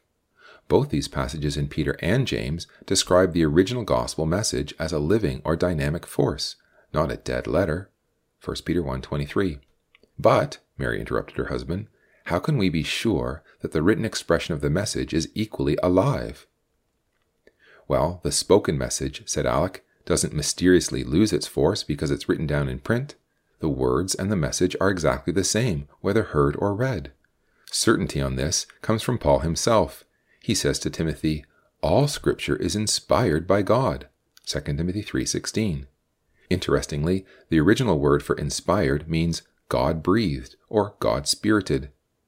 Therefore, the written message is alive because it is, present tense, God breathed. And pursued the point a little further. If the power of the written word plays such an essential role in the Christian's rebirth, and if it's God breathed, then it's very difficult to see how the Catholic Church can be so sure that if necessary it could do entirely without the Bible. Speaking of the importance of the written text, Paul tells Timothy, You have known the Holy Scriptures, from these, you can learn the wisdom that leads to salvation through faith in Christ Jesus. This is how the man who is dedicated to God becomes fully equipped and ready for any good work. 2 Timothy 3, verses 15 and 16. Is the written text essential in Paul's estimate?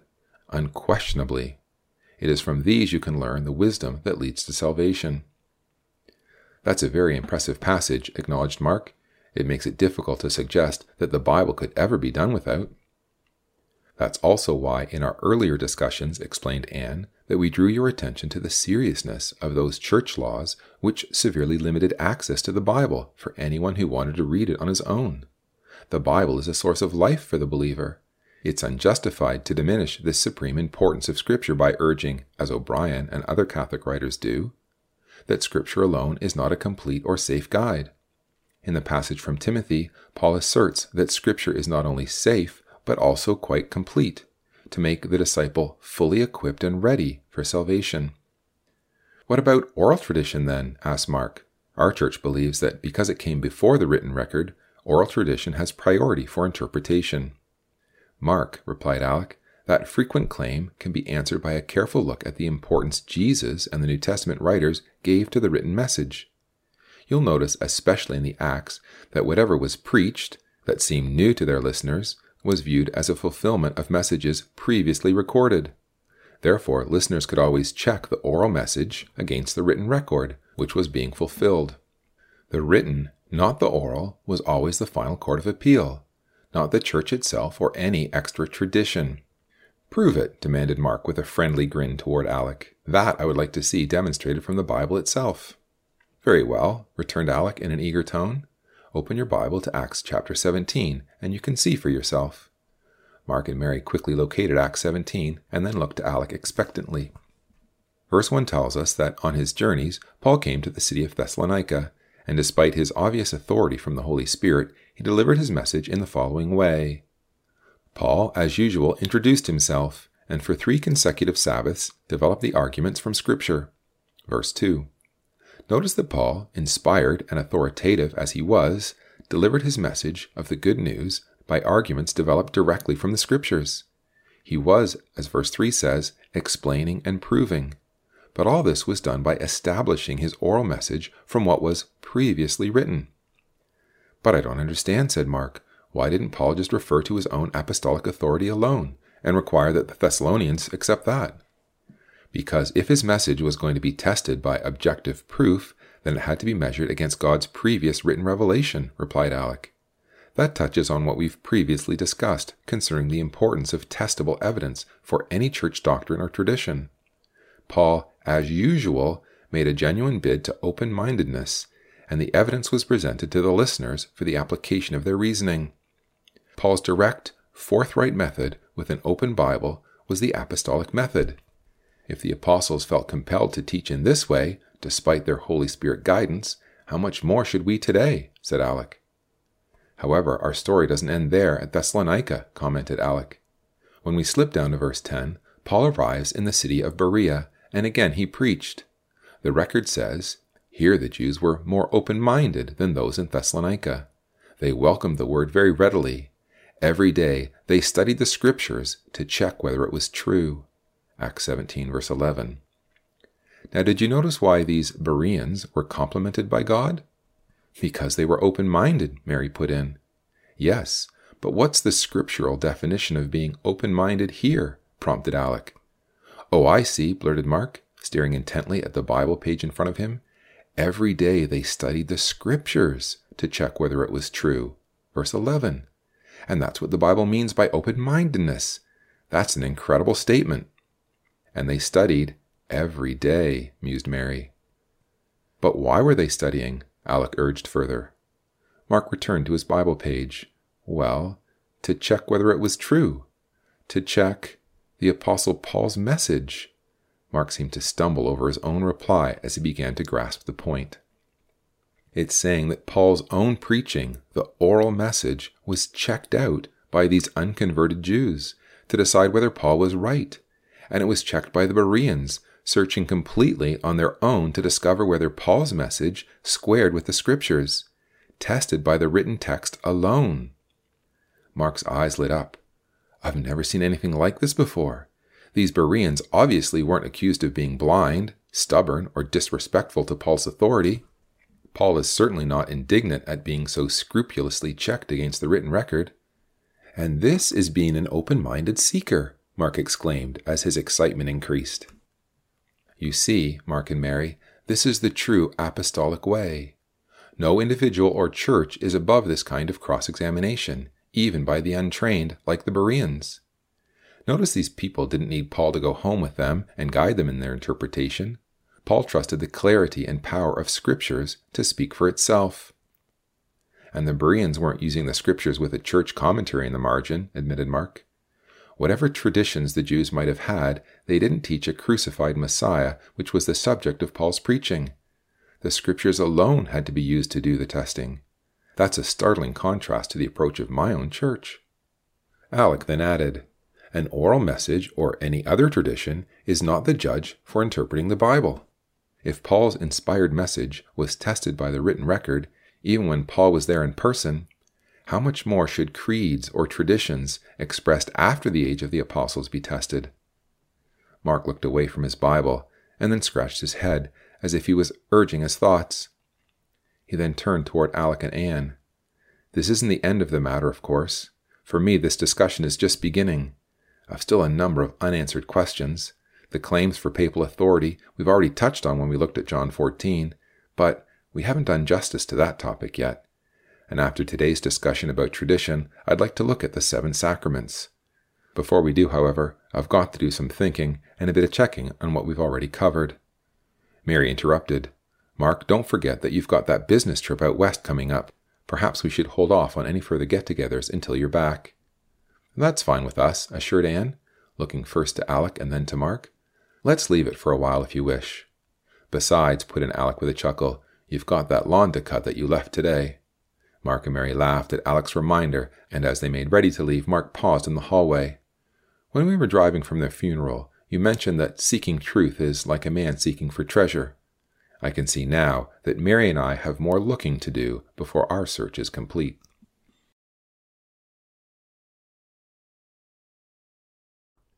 Chapter 5 the church's one foundation. A business trip.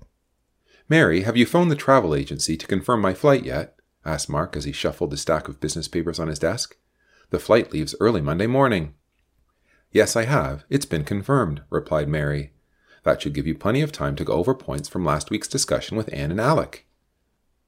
Well, I have a bit of paperwork to do on the way out, said Mark, but I'm going to bring along those booklets from the Knights of Columbus. They're short and fairly easy to read on a flight.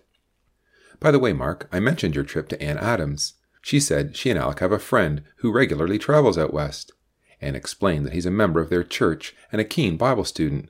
I gave her your flight date, and she's going to pass it on to their friend and tell him that we've been in discussion with them.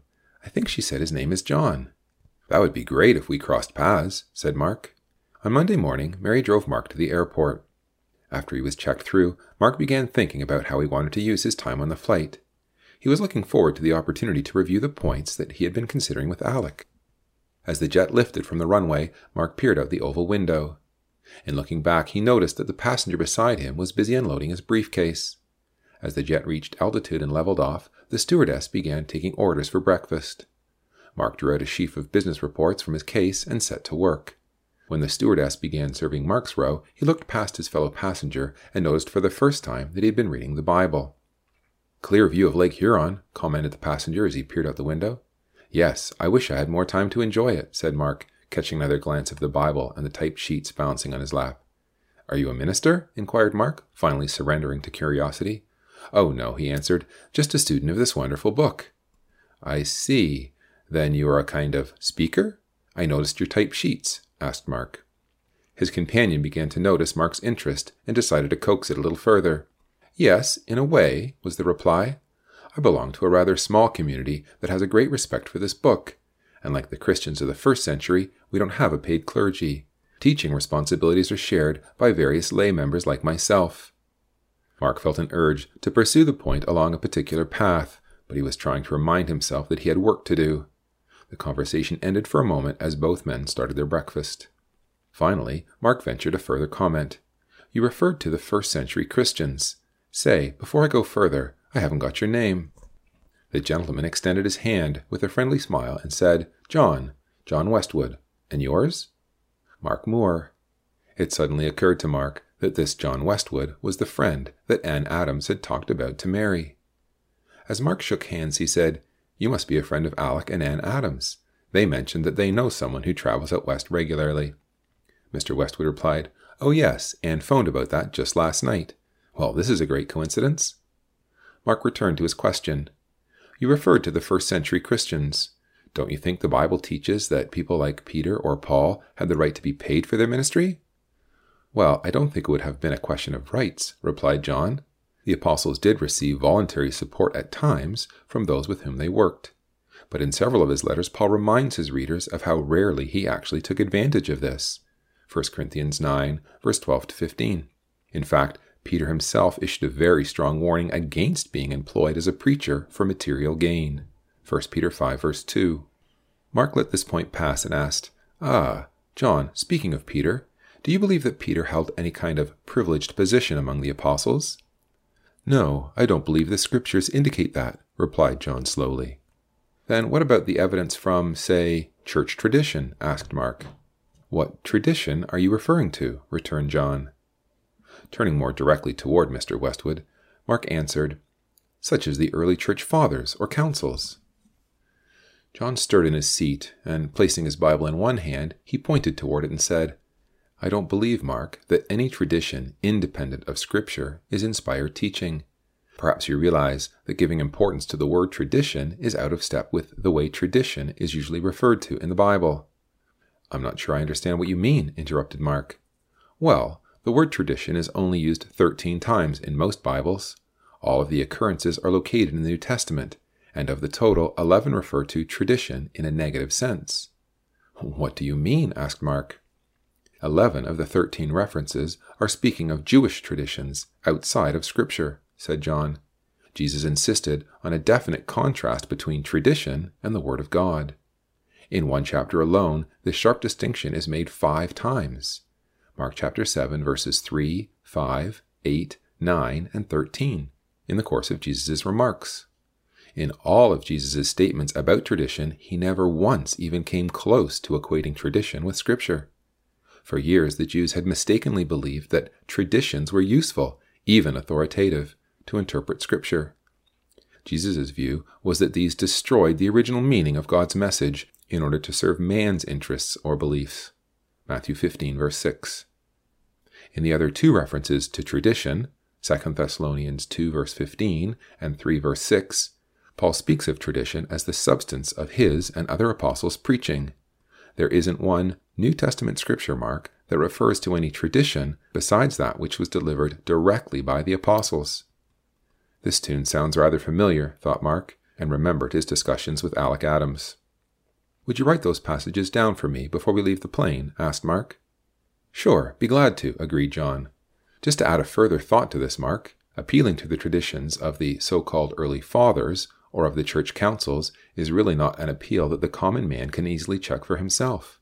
To search for such traditions, one has to examine the writings of the so called fathers, and many canons of the councils, and the decrees of the popes. That's a mammoth undertaking for anyone who wishes to objectively search for himself. Interpretations often vary according to the father or council that may be consulted. And how does one decide who is to be trusted when the sources differ? I think you may be exaggerating the difficulties, suggested Mark. Am I? Mr. Westwood raised his eyebrows as he spoke. When Abbe Migne made his collection of these sources for the Catholic Church some years ago, the writings of the Latin Fathers filled 222 thick volumes, the Greek 167. That just covered the so called Fathers. If one wanted the proceedings of councils, the decrees of popes, etc., another set of encyclopedias would have to be consulted. To appeal to these traditions, as you call them, is to appeal to sources beyond the reach of the ordinary inquirer, without a doubt. It also demands reliance on the judgments of others as to which father is dependable when disagreements arise, and such disagreements were not infrequent. But, like the question of Peter's authority, I understand that the Church attempts to rest its decisions on what the fathers or councils spoke unanimously, or at least what the majority agree on, urged Mark. Faith in the majority is hardly a sound basis for spiritual judgment. It was the majority of Israel and her learned scholars that rejected Christ's simple teaching, replied John firmly. Mark looked at his watch and felt his conscience prick as he glanced at the papers in his case. He reached for one of his church booklets, The Papacy Expression of God's Love, and turned to the section that quoted support from the Church Fathers for the supremacy of the bishops of Rome. Passing it to John, he said, you, you seem a little familiar with some of these early writings and councils. Would you like to take a look at these quotations from the early fathers? I've got some work to finish, but when I'm through, perhaps you could give me your response. I would be quite willing to do that, complied Mr. Westwood. Was Peter a pope? When Mark had completed his work, he looked over to his fellow passenger and saw that he had made his way through most of the little booklet. Well, what's your reaction? Mark asked eagerly. After a moment to collect his thoughts, John began, I don't feel that the real answer to the claims of this booklet for Peter's supremacy lies within these quotes from the so called Fathers. The quote from Jerome, 343 to 420 AD, reads As I follow no leader save Christ, so I communicated with none other but your blessedness, that is, with the chair of Peter. For this I know is the rock on which the church is built. A quote is given from Augustine, 354 to 430 AD, apparently referring to Rome in which the ruling power of the apostolic see has always flourished. Jerome and Augustine are quoted, but neither quotation really serves the purpose of your booklet, Mark. We might ask Do these two writers make clear statements that the Bishop of Rome was recognized as the supreme authority over all the Christian community in their day? And if so, did they base this on scriptures such as Matthew 16? Well, to be fair, the quotes from these writers in this booklet didn't really offer much direct statements, and they don't refer to Matthew 16, agreed Mark, as he checked the booklet page. In fact, John continued, I know from my own limited reading of Jerome that he went on record as saying that all bishops, whether in Rome, Alexandria, or Constantinople, were of the same worth and priesthood. The reference to Augustine is even more surprising, Mark, for some of Augustine's writings indicate the very opposite of what your booklet is suggesting. Augustine was Bishop of Hippo in Africa in the 5th century. In one of his letters, number 162, he criticized some other leaders for appealing to a Roman bishop to support them in a local dispute.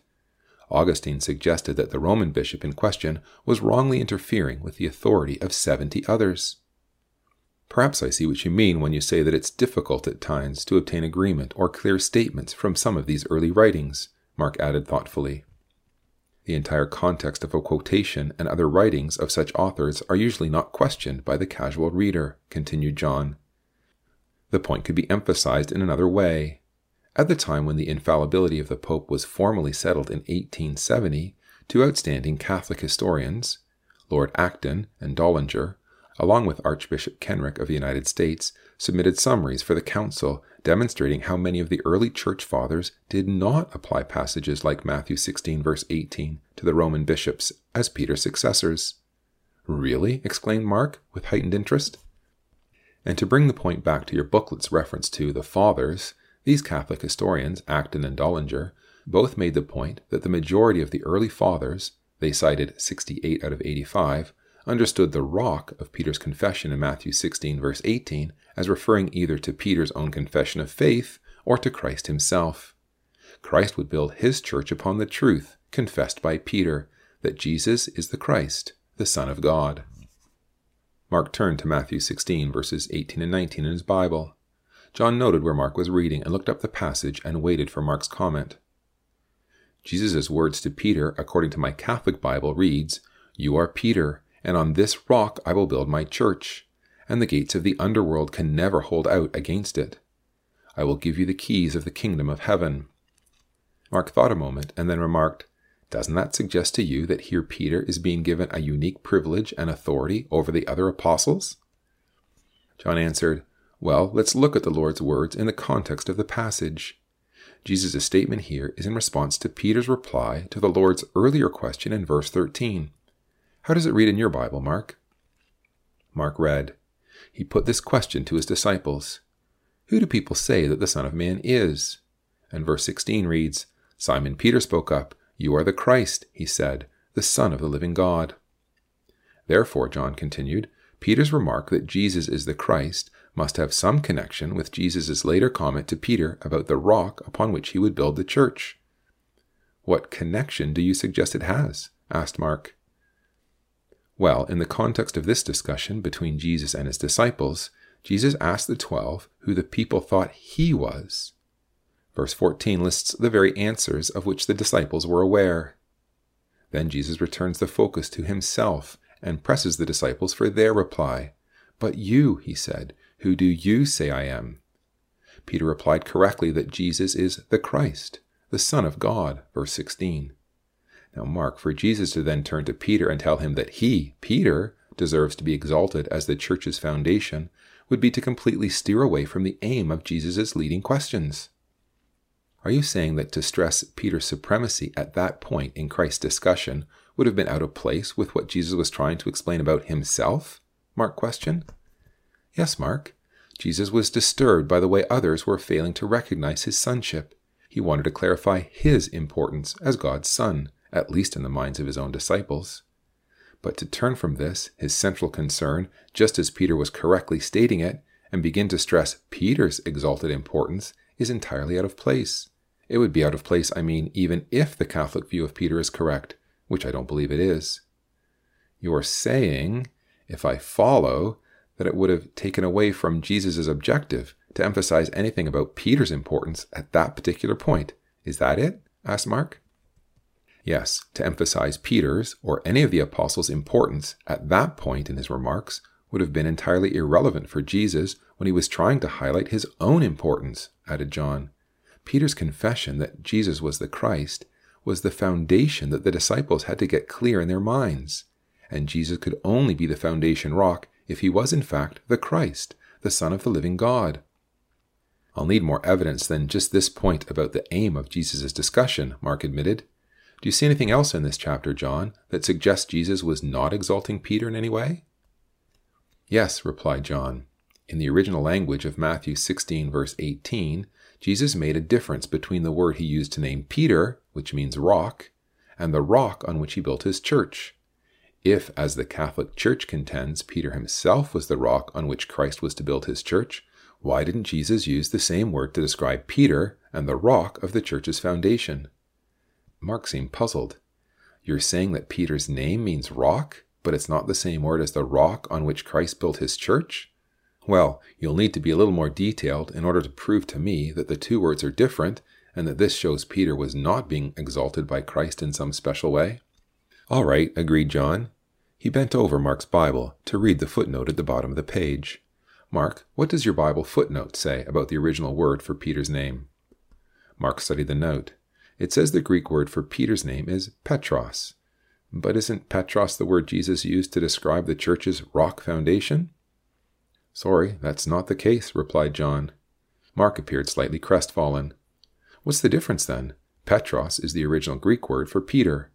What's the word for the rock on which Jesus will build his church? asked Mark earnestly. That word rock is Petra, the feminine form, whereas Petros is masculine. The difference is not insignificant, as Petra is used to describe a fixed rock or boulder, obviously the type on which God's true church would be built. However, Petros, the word for Peter's name, usually describes a small movable stone.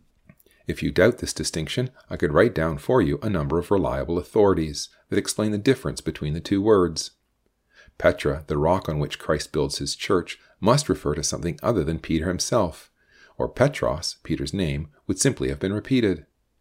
Well, then, what is Petra referring to? asked Mark. Christ, affirmed John. Every time it is used to describe a person, it refers to Jesus. For example, let's turn up 1 Corinthians 10, verses 1 to 4. Once Mark located it, John read, Our fathers were all guided by a cloud above them, and how they all passed through the sea. They all were baptized into Moses, and all drank the same spiritual drink, since they all drank from that spiritual rock, Petra, that followed them as they went, and that rock, Petra, was Christ. Earlier, John turned the Bible back a few pages. In chapter 3 of 1 Corinthians, verse 11, Paul says, For the foundation nobody can lay any other than the one that has already been laid, that is, Jesus Christ. Mark was perplexed as he looked away from his Bible. Those passages seem to prove that Jesus is the rock of the true church. If I understand that last passage, Paul forbids us to consider anyone else even sharing that position with Jesus. John, it would be even more impressive to me, as a Catholic, if you could show me a passage in which Peter himself applied the special word Petra, or rock, to Jesus. Good challenge, returned John, as he leaned over Mark's Bible and thumbed toward Peter's epistles. Here we are, 1 Peter 2, verse 6. First, the apostle explains, as Scripture says, See now, I lay in Zion a precious cornerstone, and the man who rests his trust on it will not be disappointed. Then verses 7 and 8 read, The stone rejected by the builders has proved to be the keystone, a stone to stumble over, a rock, Petra, to bring men down. By looking back to verse 5, we can see that this rejected cornerstone or rock to bring men down is definitely Jesus and this is further confirmed when we find that Peter referred to this rejected stone in his speech shortly after Pentecost. This is the stone rejected by you, the builders, but which has proved to be the keystone. Acts 4, verse 11. If I might say, Mark, it is ignoring the obvious to suggest that anyone other than Christ is the immovable rock or foundation of God's church. Peter couldn't possibly fit that description himself, for in Matthew 16, just after Jesus' comment about the rock, Peter shows his unsteadiness by interfering with Jesus' mission. But he turned and said to Peter, Get behind me, Satan. You are an obstacle in my path, because the way you think is not God's way, but man's. Matthew 16, verse 23. That phrase, obstacle in my path, is really one word in the original, and, in fact, the Catholic New Testament by Knox renders the phrase, I've uh, written in my Bible margin here, you are a stone in my path then Peter could hardly be the immovable stone referred to in Matthew 16, verse 18, Mark exclaimed in bewilderment. That gives emphasis to your point that Peter was deliberately called a movable stone. I can see now how Peter's behavior showed it. He was a contrast to Jesus, the immovable foundation.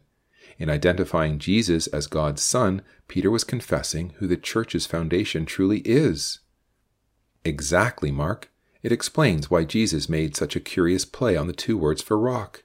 Peter's weakness and limitations are set in sharp contrast to the Lord's unshakable strength. Later in the Gospels, he is shown to deny Christ three times. Matthew 26, verse 75. Again, even later in Peter's life, Paul had to firmly rebuke Peter's indecisiveness when it involved a basic question of doctrine and behavior. We could read it in your Jerusalem Bible here, Mark. When Cephas, equals Peter in Aramaic, John 1 verses 40 and 42, came to Antioch, however, I, Paul, opposed him to his face, since he was manifestly in the wrong. When I saw they were not respecting the true meaning of the good news, I said to Cephas, Galatians 2 verses 11 and 14. But that's a very basic error on Peter's part, said Mark. Peter was in error on an issue that contradicted the true meaning of the good news. I have believed that Peter and the ruling office of the church would be guided by the Holy Spirit forever, as John 14, verse 16 says, and that they would be reminded and instructed in everything, John 14, 26. That as a spirit of truth, the advocate would guide Peter and his successors into complete truth, as Jesus said in John 16, verse 13. I've discussed those passages already with Alec and Anne Adams, and he tried to show me that the Catholic Church's application of those passages was very questionable especially regarding Peter's primacy. Now I can see even more clearly why Alec made those points. Paul's rebuke of Peter just doesn't fit with the way my church applies those passages in John's Gospel. Well, Peter certainly showed that he was a movable stone or Petros on that occasion, Mark. When Paul rebuked Peter, it was after Peter had received a vision explaining the very point he erred on, Acts 10. It therefore says very little for the view that Peter was Prince of the Apostles, as your booklet asserts, or that Peter was an immovable, rock like shepherd for the community. All right, John, you've now raised something else I'm puzzled about from that passage in Galatians 2. How is it that Paul is correcting Peter? I've always believed that Peter was the authoritative voice after Jesus left, the Prince of the Apostles. Well, the incident between Paul and Peter here in Galatians certainly shows otherwise, doesn't it? You know, it's interesting, Mark, that in that booklet you gave me to read, The Papacy Expression of God's Love, Peter is described by the title Prince on page 12. The booklet mentions the incident between Paul and Peter that we've just looked at and dismisses it as merely a personal failing on Peter's part. It was that all right, but this ignores the basic issues that were at stake. How could Peter's failure in not respecting the true meaning of the good news, Galatians 2 verse 14, be anything other than a failure in Christian faith and morals? These are the very principles that any pope or prince of the apostles would be expected to demonstrate by both precept and example. If Paul had a firm grip on the issues, and he was Peter's spiritual inferior, then why doesn't Peter understand with his additional blessing of the Holy Spirit? To me, Mark, the Catholic doctrine of Peter's lordship fails at a crucial application leadership and understanding when it is needed to guide the flock. Paul demonstrates it, Peter shrinks back in weakness. If Peter had a special key, it somehow eluded him just when he would have used it, if the Catholic doctrine is correct. Considering Paul's rebuke of Peter, it is a mishandling of facts for your booklet to suggest on page 12 the relationship between Paul and Peter, as seen in the Acts, leaves little doubt about Peter's acceptance by the early Christians as Prince of the Apostles and Vicar of Christ. On this point, the booklet goes on to say that the witness of the Acts is especially noteworthy. Then follows a list of incidents from the Acts that apparently demonstrate Peter's prominence over all the apostles, especially Paul. Perhaps those passages suggest that Peter was important, but not supreme? wondered Mark out loud. John continued, Did you notice this, Mark? He pointed to the booklet page. That we are going to be given proof from Peter's relationship with Paul, as well as with the other apostles, that Peter owned great prominence over all. But the passages offered from the Acts cover chapters 1 to 12 and then chapter 15. And what's your point? asked Mark. Perhaps many others reading this aren't aware of what is being referred to either, added John. It's important to know these passages in testing these claims. If these passages are proof in part for Peter's superiority over Paul, then we would expect a consideration of incidents where Peter and Paul were both present, and that on such occasions Peter is shown to have greater prominence, or better yet, Paul described as yielding to Peter's authority. Now, a careful check of all these passages reveals the following First, all the passages cited from Acts 1 to 9 are totally irrelevant to prove anything about Peter's relationship to Paul as a fellow apostle. Paul isn't even converted until Acts chapter 9, three quarters through your booklet's list of supporting passages. How then can incidents from Acts 1 to 9 prove anything about Peter's superiority over Paul? Following Paul's conversion, he only visited Peter's region once during the next 14 years, and that only during a 15 day visit. You can check this out for yourself, as Paul's life is outlined by himself in Galatians 1 verses 16 to 24 to Galatians 2 verse 1. And then, when Peter does meet Paul after 14 years, the passage describes the roles of both men. I, Paul, had been commissioned to preach the good news to the uncircumcised, meaning the Gentiles, just as Peter had been commissioned to preach it to the circumcised, that is, the Jews. Galatians 2 verse 7. Would it seem that there's any indication of Peter's superiority from that statement, Mark? No, I guess not. It seems their roles were evenly divided. It would seem to imply that Paul's commission was just as important as Peter's. If Peter was appointed to the circumcision, I take it that he was stationed mainly in the area of Judea or Jerusalem. Isn't that what Galatians 1 verse 18 indicates? I would agree, said John. Now, when Paul describes the apostolic approval for his work in this chapter, he goes on to say, So James, Cephas, that is Peter, and John, these leaders, these pillars, shook hands with Barnabas and me as a sign of partnership. Galatians 2, verse 9. You know, that statement is contrary to another claim attempted earlier in your booklet, Mark. On page 8 it says, Read the scriptures and see how his name, Peter, invariably appears first in the listing of the apostles. The supporting passages given in your booklet are both taken from the Gospels, before Paul was called. But in Galatians 2, when Paul is part of the community and other apostles are present, James is listed before Peter, or Cephas, as he could be called. Why would this be if Peter was Prince of the Apostles? James is later described in this same chapter as the one from whom disciples were sent to Antioch. Galatians 2 verse 12. The Catholic New American Bible and the King James make this point even more clearly that these disciples were sent from James. James is listed first, and it is from him that disciples are dispatched to Paul's area in Antioch. This explains why, when Peter was released from prison, Peter told his bewildered colleagues, Tell James and the other brothers. Acts 12, verse 17. Later, when Paul completed his third journey, he returned to Jerusalem, and the Acts records On our arrival in Jerusalem, the brothers gave us a very warm welcome. The next day, Paul went with us to visit James. Acts 21, verses 17 to 18. Peter receives no special mention. Those quotations are astounding, John. And James resided for most of the time exactly in the same area or city as the Apostle Peter. See Galatians 1, verse 18. I've never seen that pattern revealed before. It would seem that even James had greater prominence than Peter as time went on. The key point, Mark, is that your booklet calls on the book of Acts to support the superiority of Peter's position, and yet, when carefully examined, it seems to suggest the contrary. Did you realize, Mark, that Peter's name doesn't even appear again in the Acts after chapter 15, verse 7?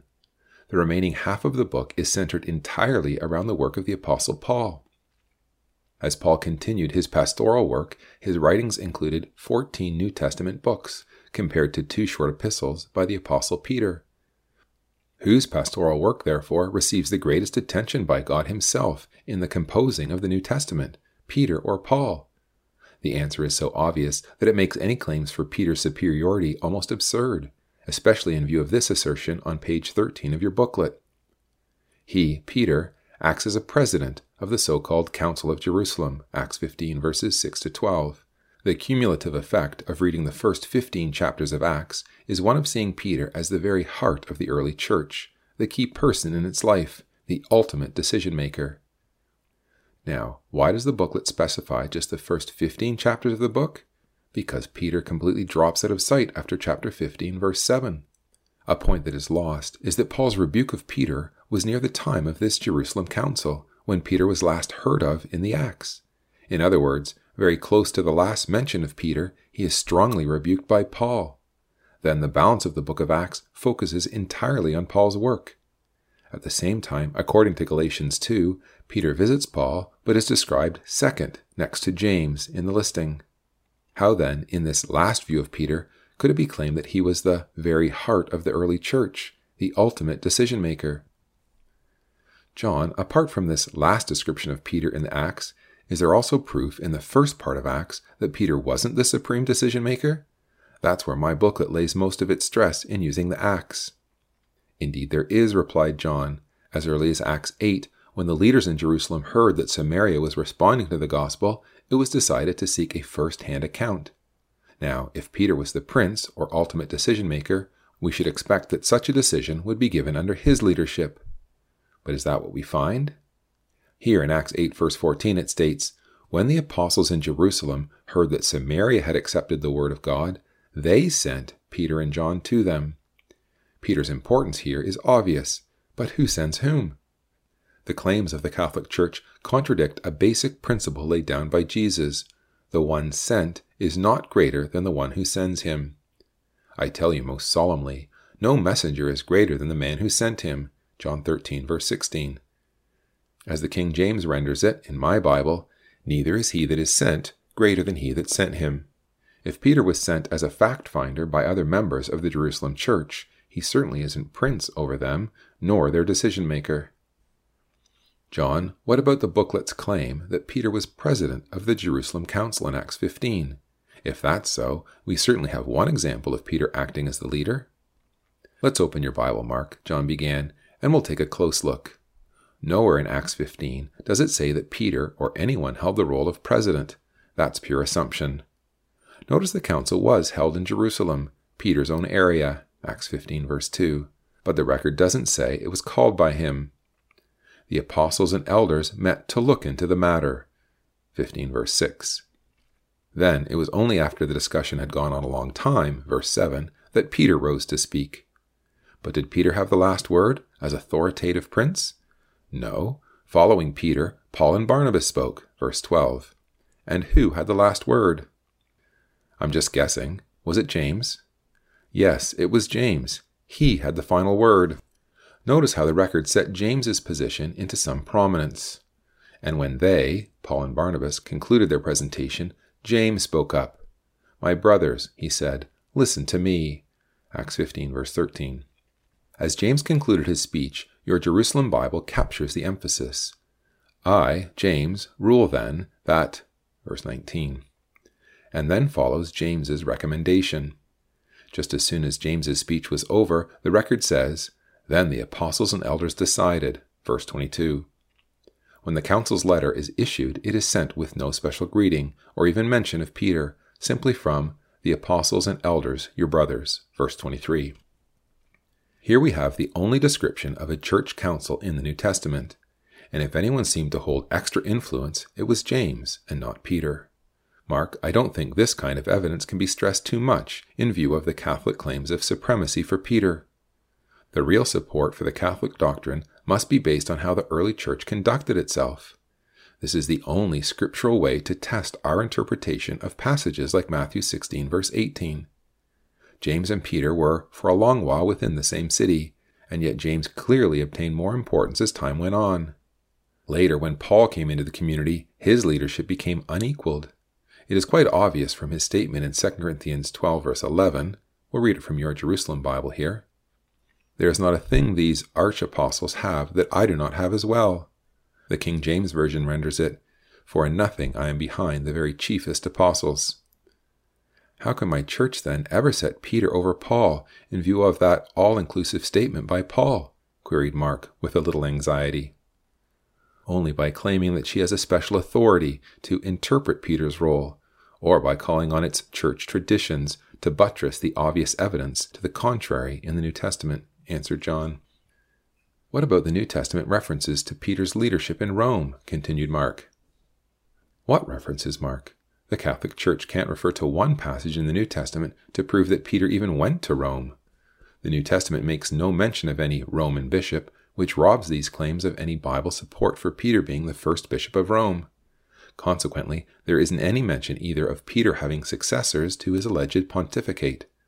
All of this can be checked on your own, Mark, by looking up the words Peter or Rome in a Bible concordance. Mark leaned back into his chair for a moment and slowly leafed through the booklet pages.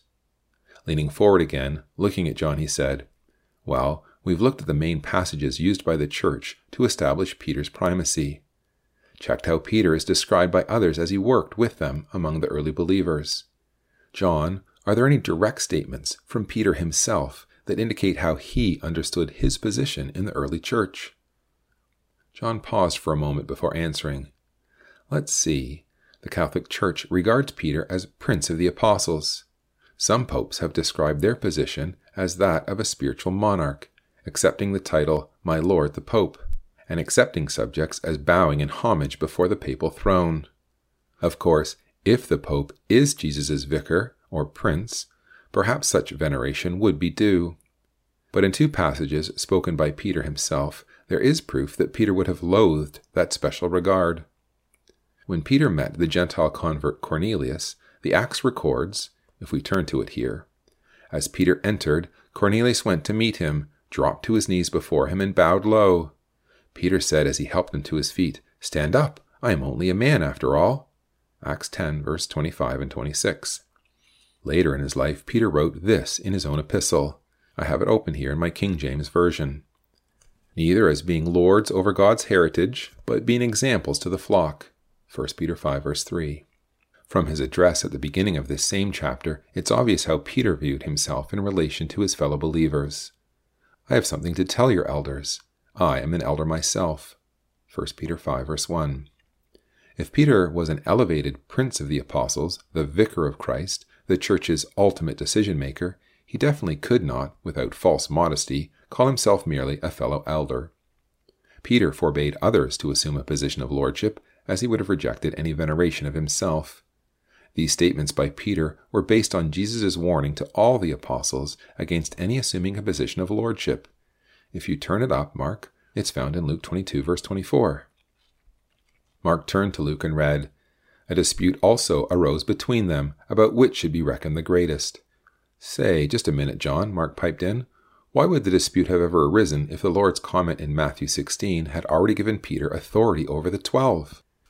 Well, that's a good question, Mark. I hadn't thought of that point myself, but it certainly is supported by Jesus in Luke 22. He said to them, Among pagans it is the kings who lord it over them. This must not happen with you. No, the greatest among you must behave as if he were the youngest, the leader as if he were the one who serves. Verses 25 and 26.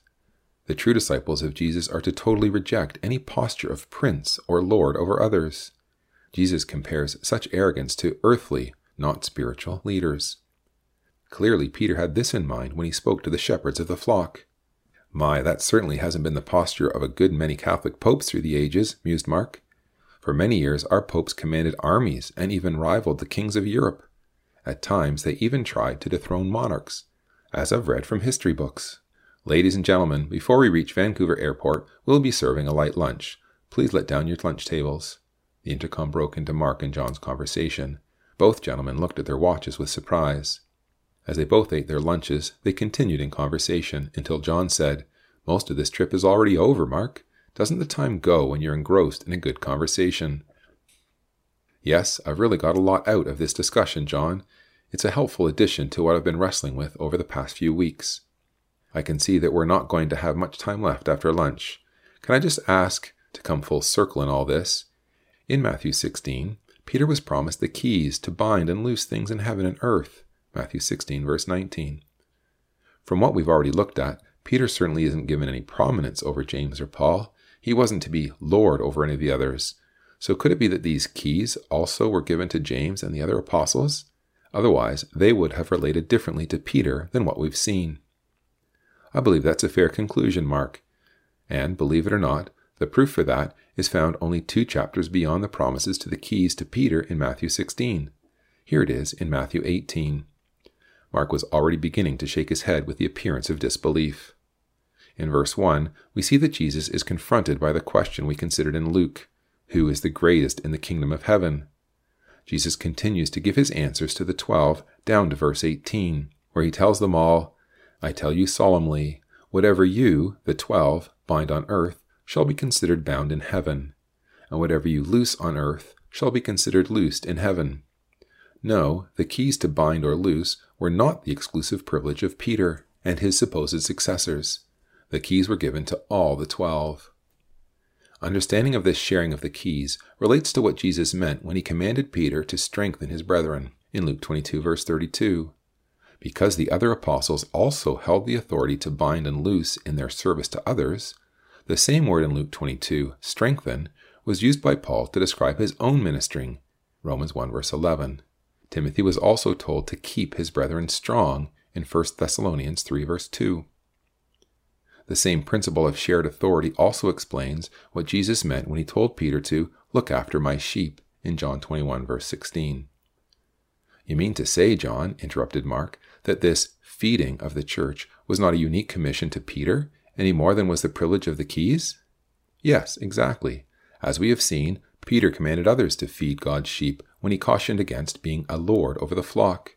He described himself only as a fellow elder in this responsibility to feed. 1 Peter 5 verse 1 to 3. Likewise, Paul shared this duty of feeding. In fact, he used the very same Greek word for feed that Jesus used when telling Peter to feed his sheep in John 21. Be on your guard for yourselves and for all the flock of which the Holy Spirit hath made you, elders of Ephesus, verse 17, the overseers, to feed, as in John 21, the church of God, Acts 20, verse 28. Well, John, that provides a rather persuasive summary to all we've covered since we began in Matthew 16. I can see the fasten your seatbelt sign is flashing. Guess we're getting close to landing. Say, I have business to do until Wednesday. Is there any way we could get together by midweek? I don't know anyone in Vancouver. I'd be delighted. This is the best conversation I've ever had on one of these flights, John replied. I'll be at the Bayshore Inn near Stanley Park, said Mark. If you give me your phone number, I'll give you a ring by Tuesday night. As the plane braked on the Vancouver runway, John handed Mark his phone number, and the two men shook hands enthusiastically. I've been told that seeking the truth is like searching for treasure. I really didn't expect to be digging out here in British Columbia, said Mark light-heartedly. Well, John quipped, gold was once found in the Fraser River, not far from here, Mark. Perhaps you'll find a few nuggets while you're here in Vancouver. Chapter 6 An Invitation Lunch Together Mark spent the early part of the week working on his business commitments. He tried to dispense with these as quickly as possible in order to reserve some time for a meeting with his new acquaintance, John Westwood. By Thursday, Mark had completed most of his business affairs and decided to phone John. During their telephone conversation, they agreed to meet in the city for lunch that afternoon. Here's the restaurant coming up now, John announced as the two men strolled down the sidewalk through Vancouver's business section. When they entered the restaurant, John paused for a moment to purchase a newspaper. As they sat down and waited for a menu, John spread out the Vancouver Sun across the table. While turning the pages, he explained to Mark, Just thought I would try to spot an ad that I'm interested in. My church is holding a public lecture this evening, and I thought that I would show it to you. Ah, here it is. Turning the paper around toward Mark, he nudged it across the table and then pointed in the direction of the ad. Mark read it with interest. Immortality of the Soul, Astray from Bible Teaching. Lecture at Fraser Auditorium, UBC campus, Thursday, May 20th, 7 p.m. No collection, all welcome. Well, that sounds rather challenging, Mark commented in a guarded tone. Are you planning on going, John? Yes, I hope to, Mark. Does it interest you at all? Mark replied, I guess we didn't cover that subject when we were talking on the plane. Ah, uh, how about filling me in a little about your views on this? The title seems to be challenging the belief that man has an immortal soul, or have I misunderstood? No, responded John, looking directly at Mark. You have it right. The lecture will probably consider the biblical evidence against the notion of man having an immortal soul, and present the Bible's own definition of man's nature and when immortality will be given in the future. Mark's face became slightly flushed. John, he asked stiffly, are you suggesting that the most common conviction of Christendom is not based on Bible teaching? I really can't swallow that. Why, that fundamental belief has been held by the majority for centuries. No question about that last point, Mark, but to be fair, the length of time that a belief has been held and the number of those who hold it does not prove the correctness of any doctrine. Take Buddhism, for example. It began even before the birth of Christ, but it has teachings that both of us would reject and for the number of followers, Buddhism would easily have more adherents than Catholicism, but that doesn't prove that its beliefs are right. The soul and the sacraments. The waitress came to their table, and the two men placed their lunch orders. You see, belief in the immortality of the soul is the underlying foundation of the seven sacraments of my church. John looked puzzled. How's that again, Mark? Well, as Roman Catholics, we believe that man's immortal soul is an essential part of his being it's the spiritual principle within man, the part of man that is open or receptive to God's direct influence, which we would call God's grace. I see, said John, but what's the link with the seven sacraments? Each of the sacraments, when administered by the Church, produces grace in the soul. We understand this sanctifying grace to be the giving of supernatural energy or power to man's soul. To deny the immortality of the soul, John, is to deny the whole function of the sacraments, and with them the Catholic understanding of the operation of grace. Mark brightened as he noticed John's interest. I can't be detailed here, but Catholics believe that Christ instituted seven sacraments or visible signs, which were to signify the giving of sanctifying, supernatural grace to the soul. Catholics often describe these as basic steps in a person's life. When a child is born, it is baptized in order to cleanse its soul from original sin, so that he or she becomes a child of God and an heir of heaven. Baptism infuses into the soul the Christian virtues, which we describe as faith, hope, love, justice, prudence, temperance, and fortitude. And those virtues are actually infused into the soul? repeated John. Yes, affirmed Mark. and when a child reaches the age of reason, it is then given confirmation. By this sacrament, the child's soul receives the Holy Ghost to make him a perfect Christian and soldier of Christ. At the end of life, the sacrament of extreme unction prepares the soul for its last passage. By this rite, the soul is healed by the remission of all sins for which it is truly sorry. This sacrament of the sick, as we also call it, prepares the soul for death by fortifying it for the temptations that may try a person in the last hour of death. What about the importance of marriage, Mark? asked John. Isn't that a sacrament too? Right, replied Mark. Between confirmation and extreme unction, most Catholics will experience the sacrament of matrimony. As the priest administers this sacrament to the couple, the sacramental grace of marriage is given to their souls as an aid to marital faithfulness. It is a grace that strengthens their souls to walk in unity and raise their family as faithful Catholics. What about the last two sacraments? quizzed John. You said there were seven. The sacrament of holy orders, or priesthood, continued Mark, is conferred by the laying on of a bishop's hands to indicate the passing on of the apostolic powers to a new minister of God. In the case of a priest, for example, this sacrament empowers his soul with a special grace which will enable him to minister to the souls of others. You believe, then, questioned John, that this special grace for holy orders is what helps prepare a priest's soul to be a minister to his people? Yes, agreed Mark. After a pause, he continued, the remaining two sacraments, which are repeated more than once, also bring a man's soul under the direct influence of God's grace. The sacrament of penance, or confession, has the sacramental effect of restoring the soul to sanctifying grace if it has fallen. The confession of venial sins increases grace in the soul and strengthens it against future temptation. And then, lastly, participation of the Eucharist, or communion, nourishes the soul and complements the healing effects of penance and extreme unction. In fact, some catechisms call the Eucharist the medicine of immortality, because it is quite literally the bread of life. At this point, the waitress brought their lunch. After a while, they continued their discussion while they finished eating. Well, said John, you've opened my eyes to the central importance of the immortal soul to Roman Catholic teaching. I knew that it was important, but to be honest, I didn't realize how it unified so many aspects of Catholic belief. I suppose then that we could extend the importance of the immortal soul belief to other related Catholic beliefs, such as purgatory, indulgences, the judgment of hell, and the state of limbo. Would that be right? Exactly, John, agreed Mark. Each of those other doctrines would also be meaningless if the Catholic definition of man's soul was an error, but it isn't, of course. Then all of this would give you plenty of reason to consider such an important belief by coming out to our lecture, right? John urged giving the last word a slight emphasis. Mark quickly caught the twist in John's invitation. He began to grin and replied, All right, I see how you've steered to that point. Let's pay the bill and talk a little more on the way back to the parking lot. The two men left the restaurant, and as they returned to their cars, Mark considered the lecture invitation. Seeing that he had so wholeheartedly agreed to the importance of the immortal soul doctrine, he found it difficult to say no to John. Well, John, I guess I'm agreeable. I'm sure enough about my convictions on this to have them questioned. Meet you outside the lecture hall? suggested John. That'll be fine, agreed Mark. The two men nodded to each other and departed for their cars.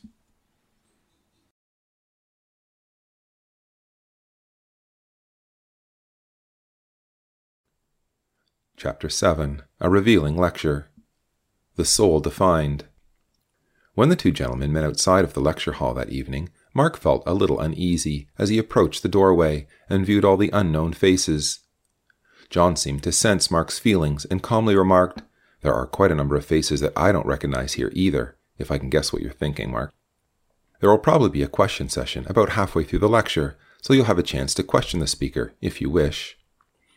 As they entered the auditorium and took their seats, Mark expressed surprise that an open question session would be offered in a public meeting. Would that be customary, John, to open discussion to the audience?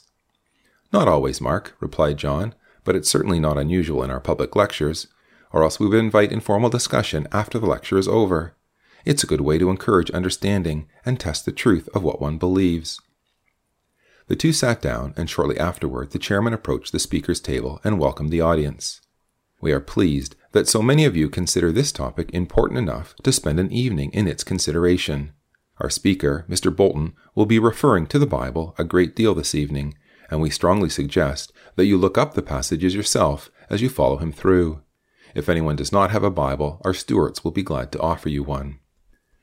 When the chairman's opening was completed, he introduced the speaker, Mr. Bolton, and repeated the address title Immortality of the Soul, Astray from Bible Teaching. The speaker approached the table, opened his Bible, and began. When a man dies, what becomes of him? That's a question that has confronted mankind from its beginning. It is the question that hovers in the back of every man's mind during his entire life and becomes more insistent and important as he advances toward the end of life. In the Bible, Job bluntly asked the question If a man die, shall he live again? Job 14, verse 14, to which the Bible gives a conditional answer. Conditional because eternal life, or immortality, is not presented as man's birthright in the Bible. Immortality is offered as a reward, a future hope to be given when Christ returns. But that will surely not be agreed upon by many others who read the Bible. So let's ask the Bible to speak and there is no better place to begin than at the creation of man. The first passage we will look at is Genesis 2, verse 7. While you find this passage, I should explain that my quotations will be taken from the King James Version of the Bible. This is not because I believe this version is free from shortcomings, but I am convinced that its translation of some of the key terms that we will refer to this evening are more clearly expressed in that version than in most others. Now, in Genesis 2, verse 7, we read, and the Lord God formed man of the dust of the ground, and breathed into his nostrils the breath of life, and man became a living soul. My comment about the use of the King James Bible is illustrated by this first reference, ladies and gentlemen. Instead of living soul, some translations express it as living being, which accurately represents the original word, but with a drawback. If one is interested in letting the Bible define its own terms, it is very useful here at the creation of man to discover that the word soul is used to describe what man became. He wasn't given a soul, he became a soul. Using other translations, we might not be aware that a soul is what man became in total, rather than it being only that part of the man which is spiritual or non material. Please notice carefully that life resulted from the introduction of the breath of God into the body of dust we can express this point in the form of a simple equation. The speaker then stepped toward the projection screen and wrote, The body of dust plus the breath of life equals a living soul. Returning to the table, he looked out toward the audience and explained slowly. Dust without the breath of life is not the man, and the breath of life without the dust is not the man. Man was brought into being when the breath of God gave life to dust. Therefore, man did not receive a soul. He was not infused with something which could later be separated from the body. Rather, man was given the breath of life and became a living soul. A soul, then, in Bible language, is definitely not something immaterial or invisible, a kind of divine quality or spiritual principle. Literally, according to the Bible, a soul is simply a living creature, and not necessarily human. You may be astonished at this last comment, friends, but according to the Genesis account of creation, reptiles, insects, and birds are described as souls. And the proof? Why, right here in Genesis. Turn with me now to Genesis chapter 1. At verse 21, we read, And God created great whales, and every living creature that moveth. Some Bible margins correctly note that the word creature here is the standard Hebrew word for soul. The exact same word is used in Genesis 2, verse 7 to describe Adam as a living soul. You could confirm this yourself by checking the use of the word soul in a good concordance. Literally, then, Genesis 1, verse 21 speaks of the creeping soul that has life. Now, notice that soul is used again, unnoticeably in most versions, in Genesis 1, verse 30. And to every beast of the earth, and to every fowl of the air, wherein there is life, Hebrew equals soul. Again, a Bible margin such as mine brings to attention that the word life is translated soul in other places, such as Genesis 2, verse 7. Literally, Genesis is saying that all animal creatures are living souls. It would follow from this, of course, that when the breath of life is removed, the soul or creature, whether human or animal, perishes completely. The soul, or creature, returns to the dust, as Genesis says. This truth is entirely obscured when one defines the soul as something immaterial or a spiritual principle. Ladies and gentlemen, let's see how the Bible describes death and its effects on the soul. If these points about the soul are accurate, we should expect the Bible to describe man's death as being the same as the death of other animal creatures, since both are living souls. We might also expect to find the term soul being described as having material rather than immaterial characteristics. Even more unlikely to some, we should expect to find souls being described as dying, that is, a physical death, not merely a spiritual or figurative death. Well, what do we find in the Bible? Are these predictions satisfied or not? Indeed, they are, dear friends. Consistent with the statements in Genesis 1 about animals having souls, Ecclesiastes states, I said in my heart concerning the estate of the sons of men, that God might manifest them, that they might see that they themselves are beasts. For that which befalleth the sons of men befalleth beasts. Even one thing befalleth them. As the one dieth, so dieth the other. Yea, they all have one breath, so that a man, in this sense, has no preeminence over a beast. All go to one place. All are dust, and all turn to dust again. Ecclesiastes 3, verses 18 to 20. See also Psalm 49, verse 12. An alarming statement? Perhaps you agree, especially in view of the popular teaching that in death man does have preeminence over the beasts because of his soul. Contrary to this Bible passage, many have been taught that animals do not have man's spirit, but here the Bible shows this to be untrue. Ecclesiastes says animals and the sons of men all have one breath. That word breath is the standard Bible word translated in many other places as spirit, as at the end of this fourth chapter. In fact, just by the phrase no preeminence at death, the inspired writer is proclaiming a truth that directly challenges one of the most common teachings of Christendom.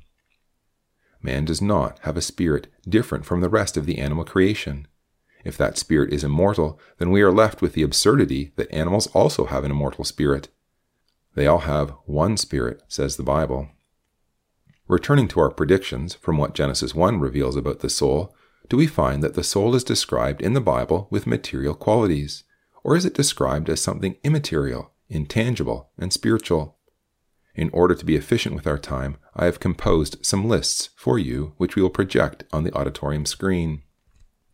The speaker adjusted the projector, and as the audience viewed the screen, the following points appeared as a list. From the King James Bible 1. Souls can be strangled. Job 7, verse 15. 2. Souls have blood. Jeremiah 2, verse 34. 3. Souls can be bought or sold. Leviticus 2, verse 11. 4. Souls can touch. Leviticus 5, verse 2. 5. Souls can eat.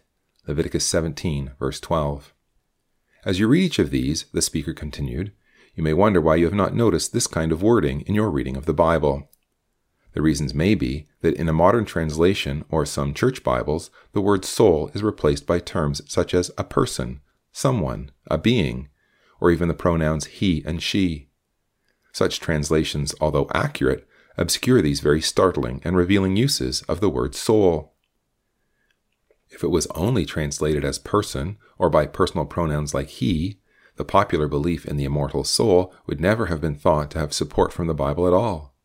Such inconsistency in translation can be very misleading.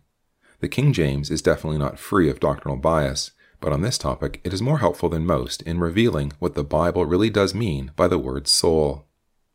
Our final prediction from the Genesis definition of soul was that we should expect the soul to be described as dying. If it just means a creature, then it will only be related to bodily functions or senses. Now, on this point, the Bible is quite emphatic. A soul can die, not just in a figurative or spiritual sense. Again, allow me to list some Bible passages on the screen. Mark became disturbed by what the speaker was illustrating on the screen, and he decided to write the Bible passages down on a piece of paper to study later. The list appeared on the screen from the King James Bible. And the Lord delivered Lachish into the hand of Israel, which took it, and smote it with the edge of the sword, and all the souls that were therein. Joshua 10, verse 32. He spared not their soul from death, but gave their life over to pestilence. Israel in Egypt. Psalm 78, verse 50. Deliver my soul from the sword. Psalm 22, verse 20. He poured out his soul unto death. Isaiah 53, verse 12. Again, the speaker addressed the audience when all had time to survey the passages. It is a startling list. Would you agree, ladies and gentlemen? These passages have been selected because they have no opportunity for someone to suggest that the soul only dies in a spiritual sense, as when it is overcome by sin. Each passage is describing death to the soul by physical means. Clearly, an immaterial soul cannot be destroyed by the thrust of a soldier's sword. Therefore, all that we have observed about what the Bible does and does not mean by the word soul demonstrates that the soul is not immortal. After death, then, man has no part of him that is conscious and enduring. And yet, contrary to such plain Bible testimony, I can cite the following statements from a current catechism entitled The Teaching of Christ, edited by R. Lawler. On page 57, it is the spiritual principle that makes him, man, open to understanding.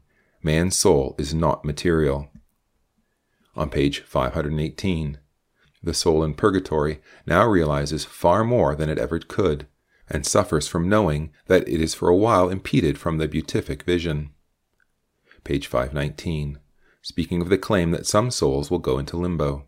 I quote, God will bless them, these souls, with natural happiness.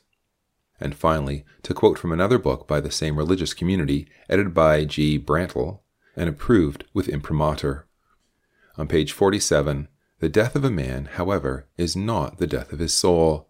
Death is a separation of soul and matter. The soul, in other words, is immortal, and does not itself corrupt. The speaker now peered out toward the audience with a serious expression. I have not read these quotes just to be argumentative, but to demonstrate how blatantly they contradict the plain testimony of those scriptures we have just considered. Each of the passages from the earlier list indicates very clearly that the soul is material, not immaterial. The quotes from these church books claim that after death, the soul is able to realize, suffer, know, have vision, and experience natural happiness. Such claims can only be made by a trust in something like church tradition rather than the inspired voice of Scripture. But these unbiblical descriptions of the soul can be contrasted with other types of biblical statements. May I just share a few of these with you? As the speaker prepared the projection, Mark looked at John with an expression of dismay. Taking up his pen, Mark then turned towards the screen and read, Death described as a sleep for good men, Deuteronomy 31, verse 16, Acts 7, verse 60, and bad men, 1 Kings 14, 20, 2 Chronicles 12, verse 16. See also Daniel 12, verse 2, 1 Corinthians 15, verse 51, John 11, 11 to 14. From the King James Bible. Death brings a complete end to all of man's life, thought, senses, and action, whether he is good or bad. For the living know that they shall die, but the dead know not anything. Also their love, and their hatred, and their envy is now perished, for there is no work, nor device, nor knowledge, nor wisdom in the grave whither thou goest. Ecclesiastes 9, verses 5, 6, and 10.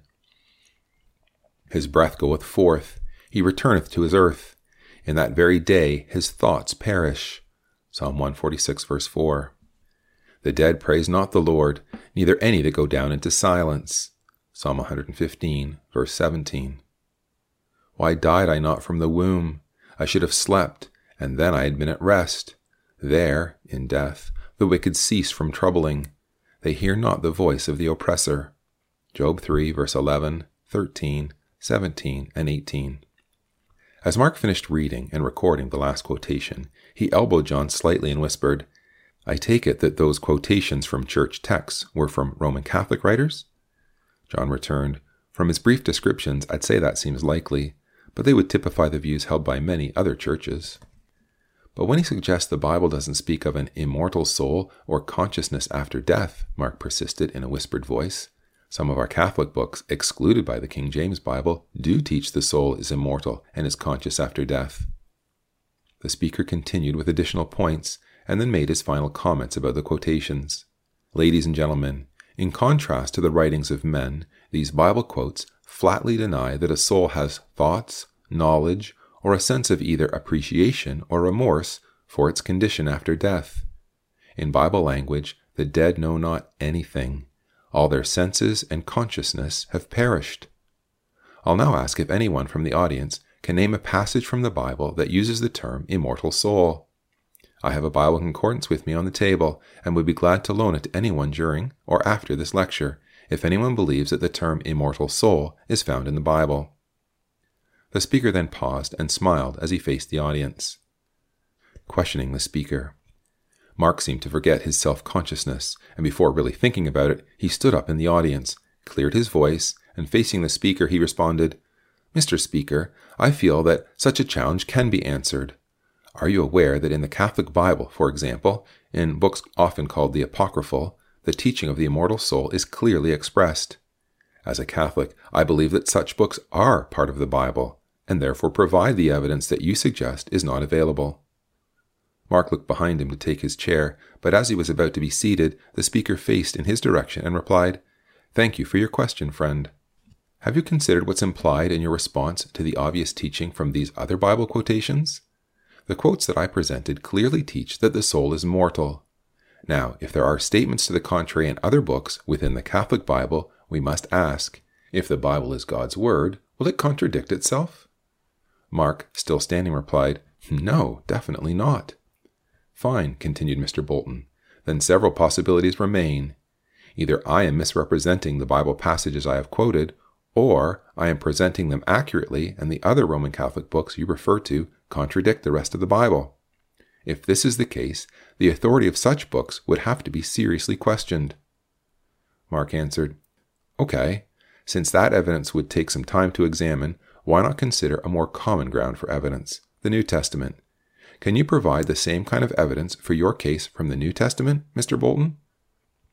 If you will bear with me, friend, promised Mr. Bolton, I will gladly accept your challenge since you accepted mine. Mark nodded in satisfaction and finally took his seat with anticipation. Looking across the audience, the speaker suggested that everyone turn in the New Testament to 1 Corinthians chapter 15. Friends, I believe this passage presents the Bible's clearest definition of what is and what is not meant by a soul. 1 Corinthians 15 is a very detailed explanation about resurrection. Paul explains in Bible terms what happens to man after he dies, up to the event of resurrection at Christ's return. Now, according to many who believe that the soul leaves the body after death, Christ will reunite the soul with a new body when he returns. Resurrection in this view involves the raising of a new body from the grave and joining it with the soul which has already been in heaven. Therefore, the first question we must ask is whether Paul describes resurrection as the joining of a soul to a body in 1 Corinthians 15. Secondly, does Paul make a clear distinction between those two elements? I'll use the overhead projector and write this important question on the screen so we can keep it in front of us. The speaker then wrote the following question on the projection screen for the audience Is the soul distinct from the body? Mr. Bolton continued Thirdly, if popular notions about the soul are correct, is the soul described as coming down from heaven to meet its body? Or instead, is the body described as being raised up to meet its soul? We'll diagram this as follows. Mark looked to see the following diagram on the overhead. Does resurrection involve a union of body and soul? He saw a picture of a, a grave with a body coming out and a soul coming down from heaven with the word union in the middle and a big question mark. Well, let's start with point number one.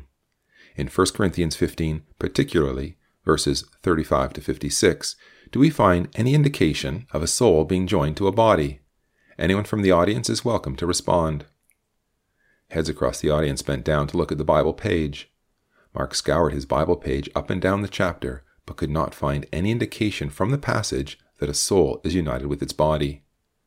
The speaker then continued. Very well, let's move on to the second claim. Does Paul make any statement that would suggest even the slightest distinction between a soul and a body? Again, Mark searched the chapter, but couldn't find such a statement. Finally, ladies and gentlemen, does Paul teach that at some point the soul leaves a heavenly dwelling to be joined with its body, or that a body rises to meet its soul? Mark twisted in his chair as he accepted this final challenge and bent over his Bible. but he found that such a description was definitely absent from the apostle's explanation. Mark began to feel some despair as he considered the strength of the speaker's arguments. As the speaker closed his Bible, he added, We appeal to you, friends, let the Bible be its own interpreter.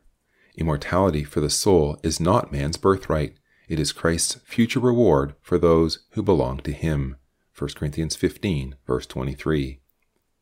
A valuable evening. After the chairman closed the meeting, John and Mark made their way along the aisle and out of the auditorium. Neither passed a comment. As they left the building and headed toward the parking lot, Mark finally broke the silence. John, I can see that your case from the Bible is stronger than I first imagined. I mean, the Bible certainly uses the word soul in ways that are surprising, at least to someone with my beliefs. I'll have to share those Bible quotes with my wife when I get back to Toronto. I'm sure glad that Anne Adams arranged for us to meet on the plane. John, how long will you be in Vancouver before you return to Toronto? I'll be here on business for about another week, Mark. When I get back, I'll be sure to get in touch. Yes, Mark added, I'd appreciate that. Thinking of what you said a few days ago on the plane, it seems that I have found something valuable while in Vancouver. Extending his hand to John, he said, Thanks so much for your discussion and for inviting me to the lecture. I don't think I will easily forget it. The two men shook hands and departed. Mark thought to himself, I wonder how Mary will react when I show her that animals have souls. Chapter 8 Turning Point Implications What do you mean Genesis says that fish and animals have souls? Mary asked in an amused voice, wagging her head.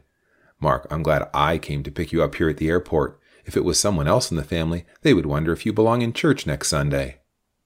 Now hang on, dear, Mark protested. Give me a chance to show you the points from the Bible itself. If you drive home, I'll give you a quick summary of what I got from the lecture that I went to in Vancouver. Also, the real reason I went to the lecture was because I met up with that friend of Alec and Anne Adams. John Westwood is his name. The friend they know who often travels out west. My discussions with John and then his invitation to the lecture really made my trip, Mary. That's where I picked up these points about what soul really means in the Bible. Mary sighed as she turned the car ignition. All right, she urged, still with an amused tone. I'm eager to hear all this and have it proved from the Bible. Mark proceeded to read the quotes that he had written down during the lecture, adding whatever comments he could remember from the speaker. When they reached home, Mark finished describing the highlights of the Vancouver lecture. After supper, I'll go over what I discussed with John about the sacraments. So far, Mary, what do you think? Mary answered, I think I'll need to borrow that list of Bible passages and study them myself. It would seem I've never read those passages. But I'll admit they are thought provoking. Do you see, Mary, what the implication of this issue is? Mark continued. Not as yet, dear. I obviously haven't thought about it long enough. What's the implication then? Mary asked. Well, simply, if the Roman Catholic position regarding the soul is clearly in error, then the whole doctrine of the sacraments and grace is also shown to be false. She caught her husband's arm. Mark, how can you even suggest such a thing? Do you really think the meaning of all the sacraments depends on whether the Church is correct about the nature of the soul? That's ridiculous. I don't just think it, dear, I know it. Think about each of the sacraments and the grace they administer. Each of them assumes that the man's soul is immortal, in order for each sacramental grace to have a supernatural effect. Reject the immortal soul, and you've rejected with it all that the sacraments are based on. I guess I'd never thought about those connections before, admitted Mary. You mean this boils down to something similar to Alec's recent approach with us? examining the basic foundations in order to test the other doctrines that are built on them? Yes, said Mark, that's it. It's amazing when you give it some thought how many doctrines are affected by just one or two foundational beliefs. It's the same with our church's claim for special authority or tradition outside of Scripture. So much depends on the truth or error of a few vital points. Mark, I think you'd do well to go back to the priest and share your concerns with him. I'm sure he can offer some guidance on this issue about the soul. Mark nodded. Agreed, Mary. I'll make a point of doing that tomorrow. Unsatisfactory answers.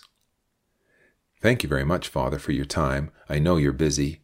And thanks for the catechism. It looks quite detailed. Mark clasped the priest's hands, then made his way out of the parish office and through the church. Outside, he began to reflect on his discussions during the past hour with the priest. He felt a little uneasy as he proceeded on the way home. Well, seeker of truth, teased Mary, what have you gleaned from your meeting with the priest? Mark drew a chair up to the dining room table beside his wife and placed the catechism on the table. He drew his thumb over the book pages several times, but not with the intention of opening to any page. Well, how did it go? Something wrong, Mark? she persisted. Did you get some answers or not? Keeping his eyes fixed on the catechism in front of him, Mark finally responded. Answers? Yes, I did get answers. Well, good. Mary expressed a sigh of relief as she got this reassurance. But it's the answers that are bothering me, dear. I mean, I spent almost an hour in the office there, and one by one I put forward the points I copied from the lecture in Vancouver. Their father replied that there was more than one way to answer the points. He did agree that the quotations the speaker used from the Old Testament were certainly in the Bible, and he agreed that they weren't just the bias of the King James Bible. But then he explained that revelation about the doctrine of the immortal soul was progressive, a kind of development over time.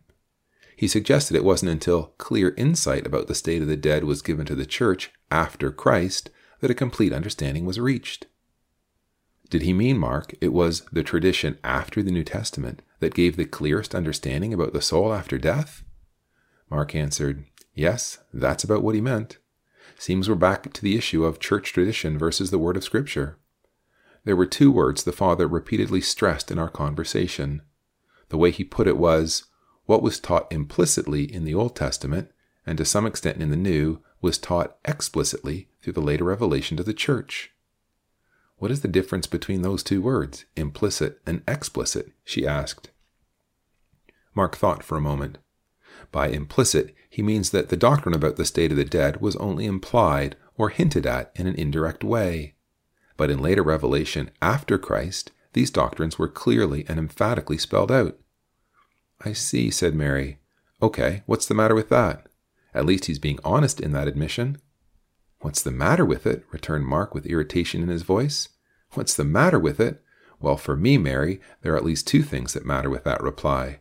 To admit that Catholic doctrines concerning the state of the dead are only implicit in the Old Testament is just a polite way of saying that the Old Testament is virtually silent about such Catholic doctrines.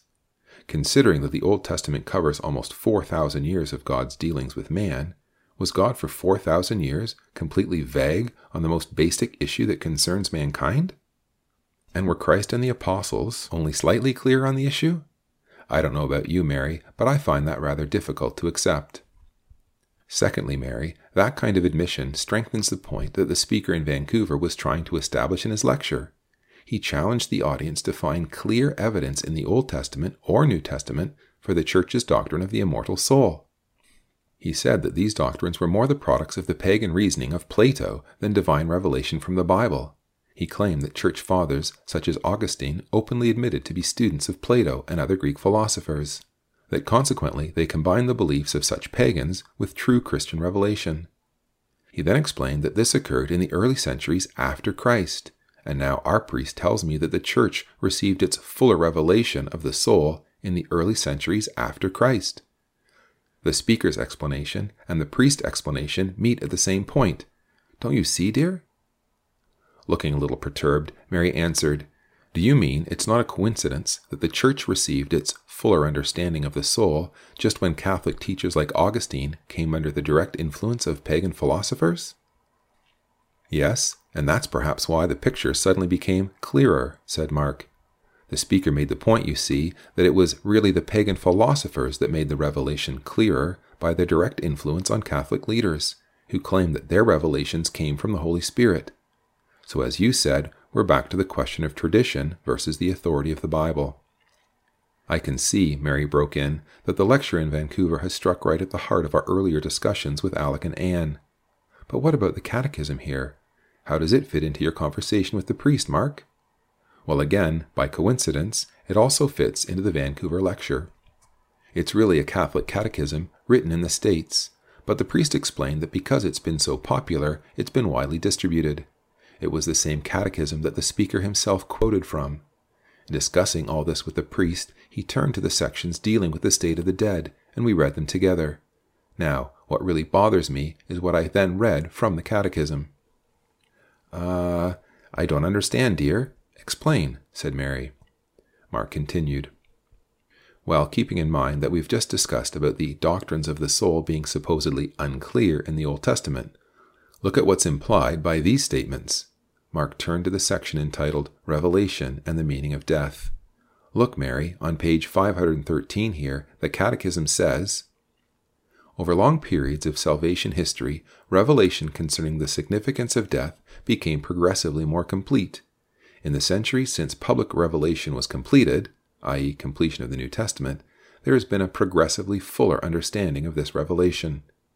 See just what the priest confirmed clear revelation about death came after even the New Testament. Now look at the remarks about the admitted silence of the Old Testament. In the Old Testament, there was no clear recognition that significant personal life continued after man's years on earth.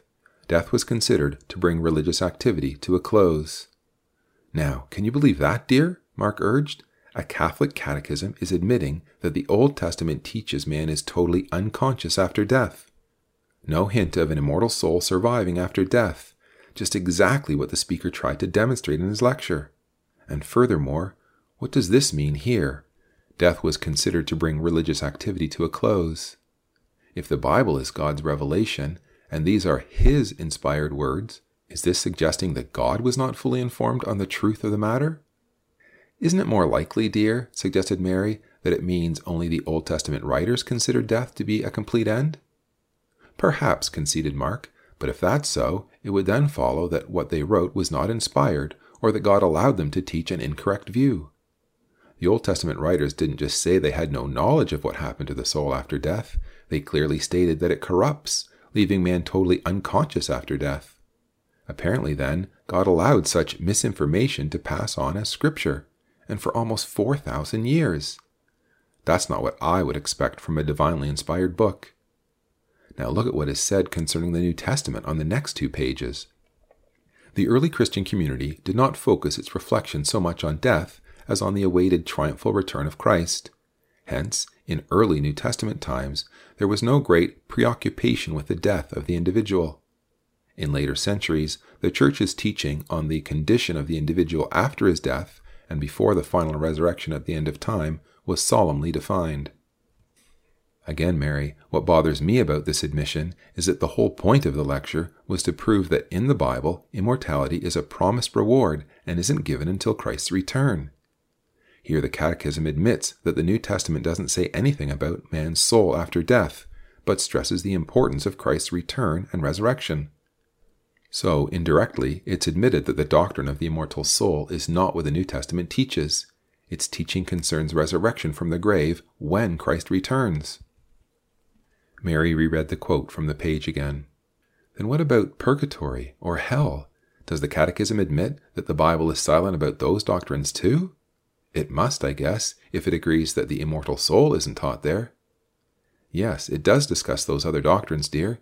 Look at this frank admission on page 517. The word purgatory is not in the Bible, nor is the doctrine of purgatory explicitly taught there. The teaching of purgatory seems to be implicit for example, in the narrative in the second book of Maccabees. Now, what I find so striking about these quotes, Mary, is those carefully guarded words that I mentioned were used by the priest. Not explicitly taught and seems to be implicit. They run just a little shy of frankly admitting that purgatory is not a Bible doctrine. The proof that is offered for support only seems to imply it. I feel a little uneasy about using Maccabees now that even the Catechism admits that the Old and New Testament don't teach the doctrine of purgatory. If Maccabees only indirectly suggests the doctrine, why doesn't Christ or the apostles add more light to the issue? In view of the Catechism's other admissions, it makes this isolated passage in Maccabees rather suspect. That's probably why, Mark, the writer expressed the point for Maccabees as cautiously as he did. It only seems to imply. It reminds me of a point that Alec Adams once made when I was talking to him about using books like Maccabees as proof for doctrines that are not found elsewhere in the Bible. Checking at the library later, I found he was right. Jerome, one of the greatest of our Catholic scholars in the early centuries, rejected Maccabees and other books included only in our Catholic Bible. Jerome did not believe they belonged as part of the inspired canon or collection of Old Testament Hebrew books. The library book explained that there were also other notable Catholic scholars with Jerome that made the same judgment about the group of books Maccabees belongs with. Others, such as who? queried Mary. Other scholars and saints, such as Athanasius and Origen, two of the most learned Bible scholars recognized by our church from the early centuries. There's a point that's beginning to bother me more and more, especially when our catechism says what it does about the silence of the Bible on the belief of the immortal soul in purgatory. How can Catholics revere Jerome's saintly scholarship in composing the Old Vulgate Bible, for example, but reject his judgment on such a simple matter as what books correctly belong in the canon of Scripture? The Church wholeheartedly honors Athanasius's grasp of the Trinity, but feels he wasn't able to judge what books belong in the Old Testament. There seems to be some glaring contradictions in all this. Perhaps we're picking the scholar to fit our conclusions. And what about the doctrine of hell? she continued, what does the Catechism say about it? In the section about hell, if I just turn the pages here, Mary, we find another startling admission. Yes, here it is. It says regarding the Old Testament period In the earliest stages of salvation history, there was no real perception of the reality of hell as it came to be understood in later revelation. Page 520. She raised her eyebrows and stared blankly at Mark. But, Mark, how can the Catholic Church be content with such a such a poverty of Bible evidence for such basic doctrines. This perplexes me, exclaimed Mary. Perhaps these admissions are given without apology, Mary, because the total trust is given to our Catholic traditions.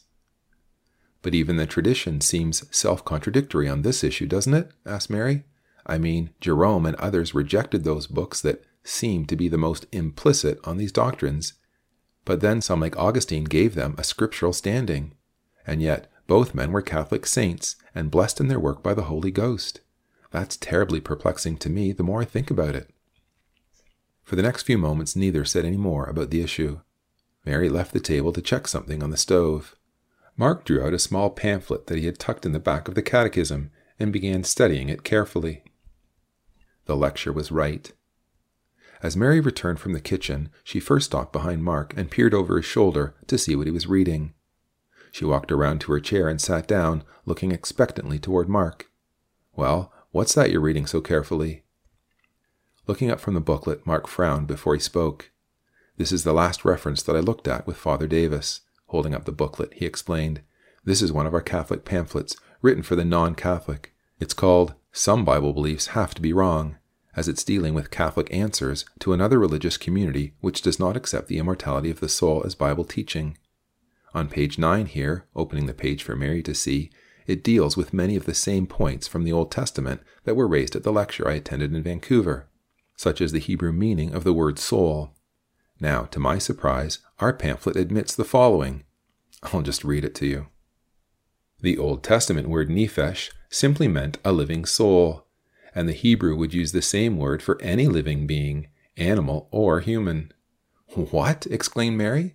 A Catholic pamphlet actually says that? Let me read it again, Mark, she insisted.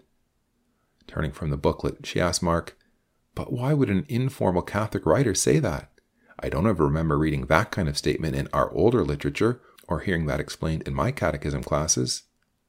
Look at what else it said here, Mary, continued Mark. Commenting on the admission about how soul is used in the Old Testament, the writer, who has imprimatur approval, by the way, says this what all of these references go to prove is that the Semites who wrote the Bible looked on the human personality in a somewhat different fashion from our own. This is not a question of biblical revelation, but of the notions of human psychology entertained by the biblical writers. Page 9. What an evasion of the point, blurted Mary in a tone of annoyance. The defense, then, is to admit the facts against the doctrine being taught in the Bible, but then to attribute this to the limitations and notions of the Bible writers.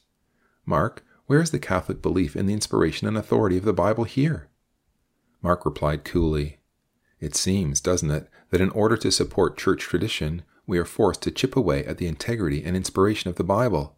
But what about this statement on the same page, 10, still under the heading Immortality? We are no more to be restricted by the limitations of the biblical authors in their knowledge of human psychology, i.e., the meaning of soul then we are to be restricted by their limitations in other realms of science. What we have to do is accept biblical revelation, but accept it in terms that we know must agree with sound scientific knowledge. Apparently, scientific knowledge sheds more light on the meaning or the reality of the soul than the Bible. I don't know about you, Mary, but I feel uneasy about the stress put on the limitations of the biblical writers. It is God's Word, isn't it?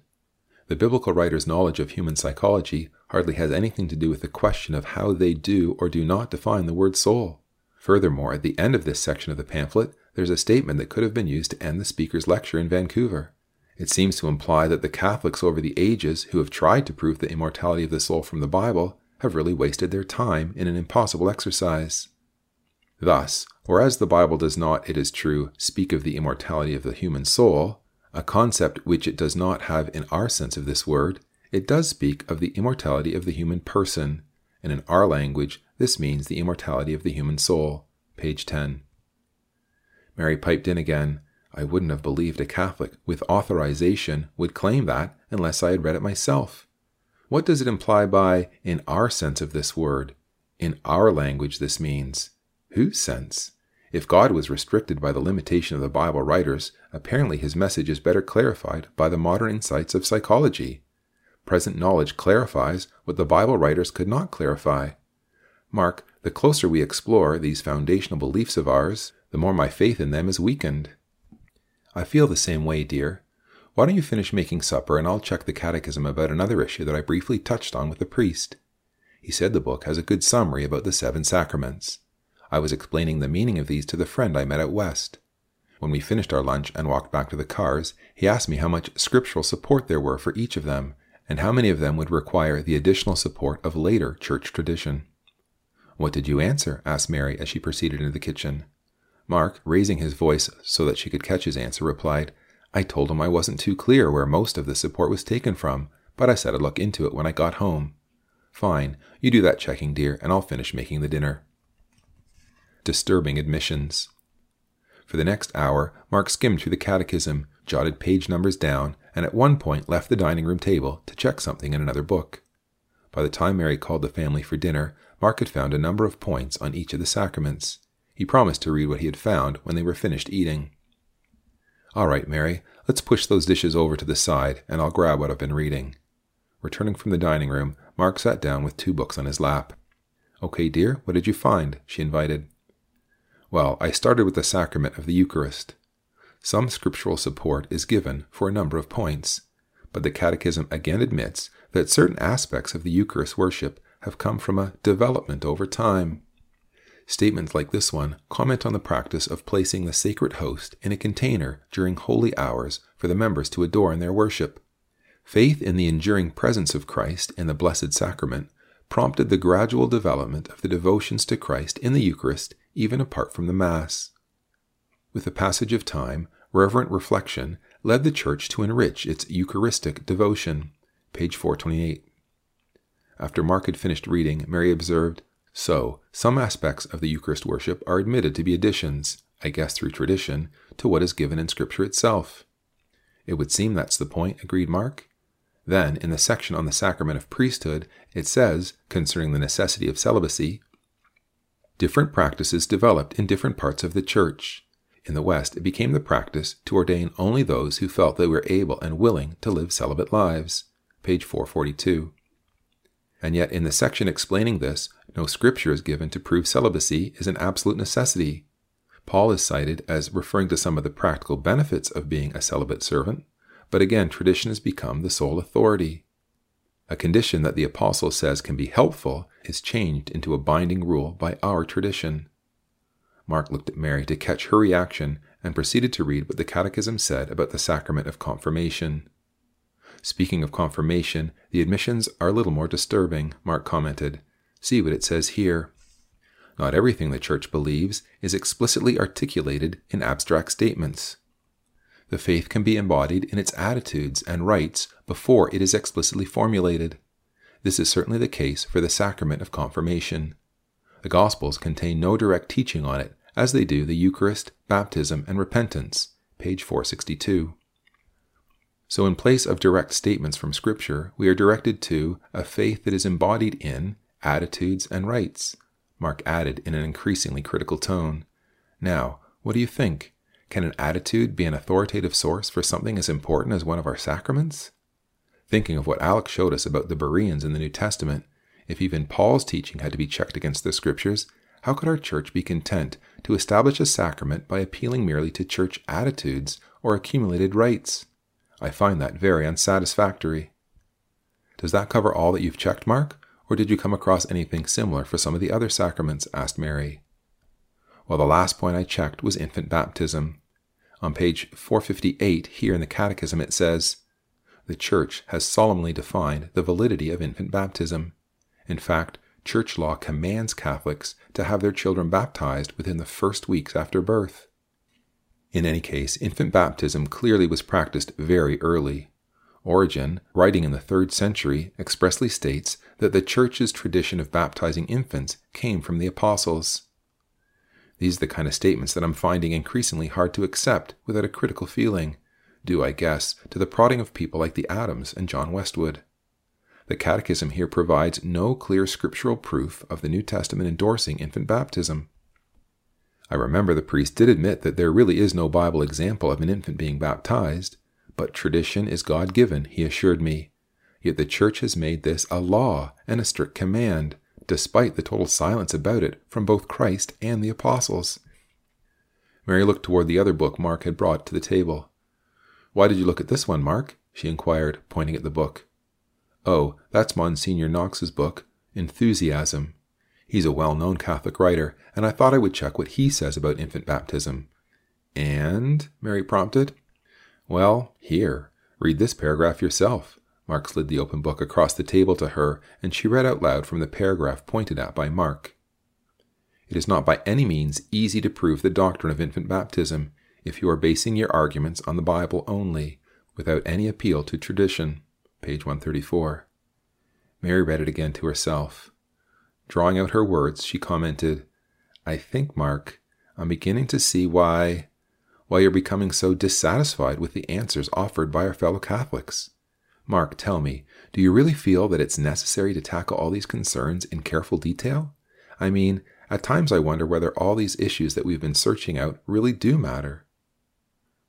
Mark replied firmly, Yes, I do believe they matter, dear. The issues that we have been wrestling with Scripture versus tradition, the authority of the Church, the claims of the Pope, the sacraments, and the belief in an immortal soul are all fundamental to Catholic belief. Almost everything else that we believe is based on these claims. Take the soul, for example. If the Bible contradicts Catholic belief in an immortal soul, if it is not a God revealed truth, what then of the related doctrines of hell and purgatory? They are mere figments, Mary, if the soul is not immortal. Even if one of these doctrines is in error, the authority of our Church regarding all other beliefs is automatically open to serious doubt. Besides, the Church herself admits that all these beliefs are basic to our worship. I see what you mean, said Mary. She paused for another moment and then said, Say, if I can change the subject, while you were out west, I was chatting with Anne and Alec over the fence, and they asked if we'd be interested in going a little further in our discussions with them. I said that I'd talk it over with you when you got back from Vancouver. What do you think, Mark? Mark closed the books on the table and then answered, Yes. After the experiences out west and what we've just gone through here this evening, I'd be very interested in talking with them again. If you speak to Anne and set up a time, that'll be fine with me. Before we do meet with them again, though, I've got to go back and have another good discussion with Father Davis.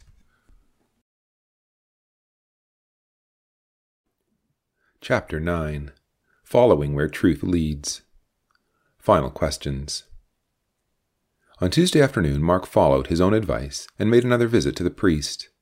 Before he arrived at the parish office, he decided to be as honest as possible about his increasing doubts and his dissatisfaction with the Church's answers to his questions. The two men had been engaged in discussion for close to an hour, when Mark finally expressed his sentiments as bluntly as he dared. To put it in a nutshell, Father Davis, I honestly feel rather disillusioned. Following through the references you loan me, I find our own church literature admitting that the Bible can't be used as an authority for a number of Catholic doctrines. Teachings as basic as the immortal soul and some of the sacraments seem to rely on definitions from sources apart from the Bible. What bothers me, Father, is that if these doctrines are so basic to our beliefs, Why wouldn't Christ or the apostles express them as clearly as our catechism does? They are basic, aren't they, Father Davis? Indeed, they are basic, Mark, the priest replied. But you must have faith that the Holy Ghost guided the Church in its later revelation of these important doctrines. Such inspired guidance made these later revelations just as sure as those that we believe are explicitly taught in the Bible. Mark, the Church deserves your trust in matters of spiritual judgment. Mark paused for a moment, then replied, I hate to be awkward, Father, but if these doctrines are as basic as our church believes, how could so many years of salvation history pass without God's people having any clear understanding of some of these basic doctrines?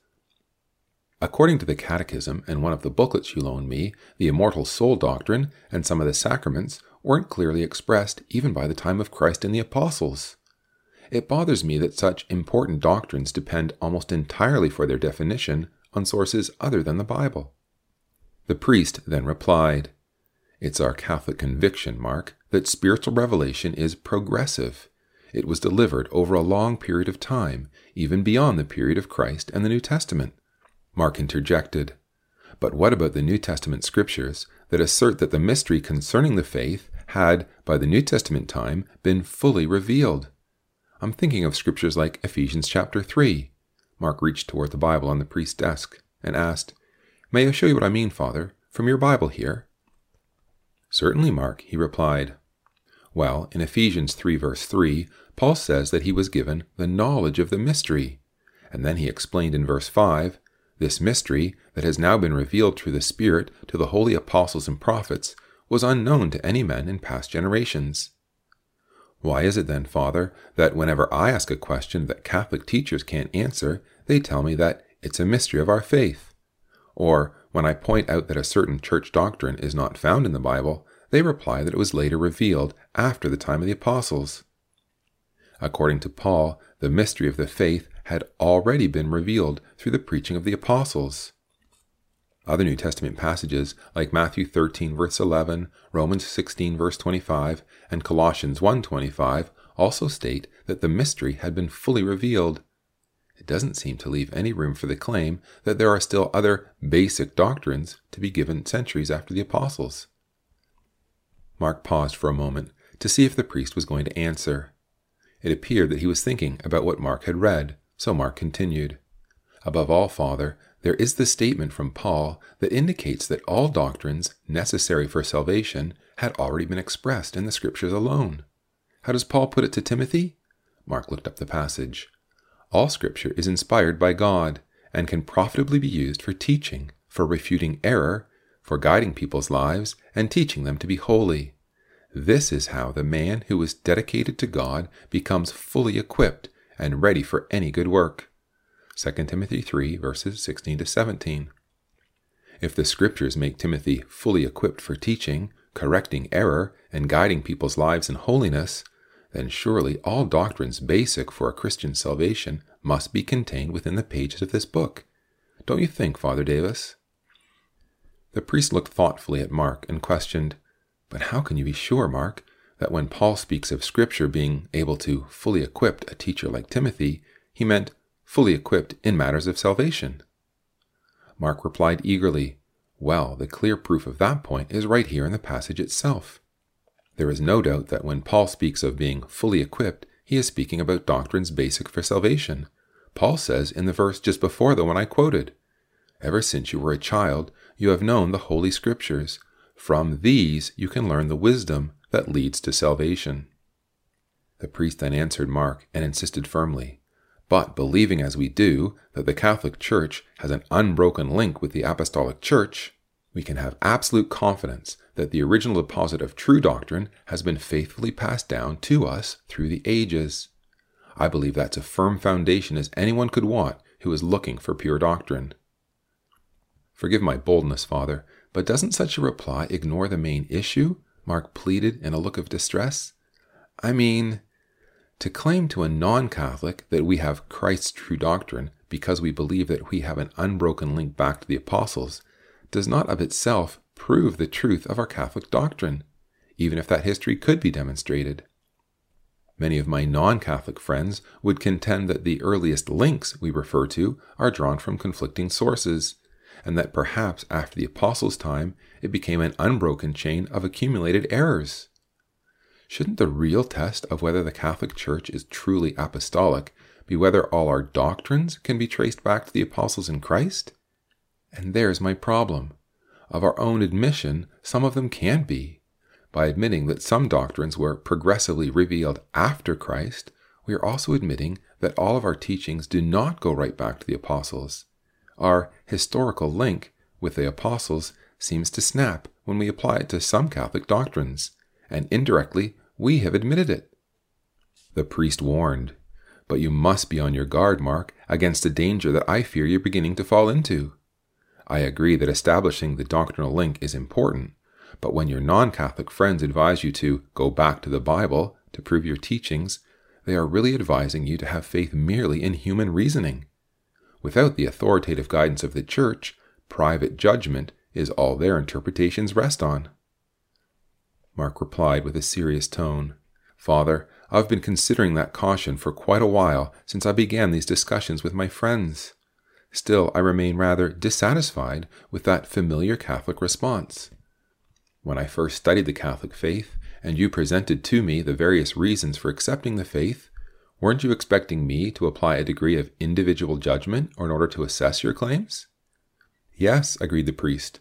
At that point, before your conversion, I expected you would definitely apply your own reasoning to weigh the evidence I presented. And in addition, Mark continued, I recognized the need for sincerity and the necessity of also praying for God's help. So at that point, you believed that the use of my own reasoning did not exclude the need for divine assistance. Yet all of that was done without the Church, since I had not then decided in favor of the Catholic Church's authority. You see, Father, my friends also have pointed out that it was exactly this use of personal judgment that Jesus and the apostles demanded from their first century inquirers. They have also pointed out to me that by its own claim, the Bible is a powerful, living force. Peter actually called it the everlasting word of the living and eternal God. 1 Peter 1 verse 23. Now if that's so, when God's word is received in a good and honest heart by one who is searching in a right manner, God's word can really be a self-convicting force, if it's given such trust and respect. The priest smiled in a kindly way and said, Well, Mark, that's quite a lofty explanation. But isn't there a snag in what you've just explained? If that process is reliable in searching for spiritual truth, then how is it that at the end of the process you concluded that Catholic teaching was sound? If now you're questioning its foundations, doesn't that suggest that your way of searching is untrustworthy? Ah, Mark replied quickly, I thought you might make that objection, Father, and I believe I can offer a fair reply. Tell me, Father, when you conducted my lessons, what proportion of time did you spend reasoning with me directly from the Scriptures? I recall looking at some Bible passages, but that wasn't how we spent the bulk of our lesson time. Am I being fair in saying that, Father? The priest nodded and said evenly, Yes, that's quite fair. A lot of time was also spent studying the pronouncements of church councils, the writings of the early fathers, and of course our Catholic catechism. But I believe that all of those spiritual sources are legitimate, and therefore, what's your point, Mark? Well, Father, in defense of what you're feeling is a snag in the way I'm now searching things out, I originally said that in order for truth to be found, one must be searching in the right way. The Bible seems to stipulate that it must be given complete and final authority in order for that searching to be the right way. I have to admit that when I first decided in favor of the Catholic claims, I did not follow that prescription. My trust in the Bible's final authority and my personal application to its teaching were less than what God requires for a successful search. The priest looked uneasily at Mark and asked, Where in the Bible do you find it making such an exclusive demand on the follower of God? Mark reached in his case for his Jerusalem Bible and turned to several passages which he read in succession to the priest who patiently listened. Mark began, I can't help but be impressed by declarations like these that put such trust in the absolute authority of the Scripture.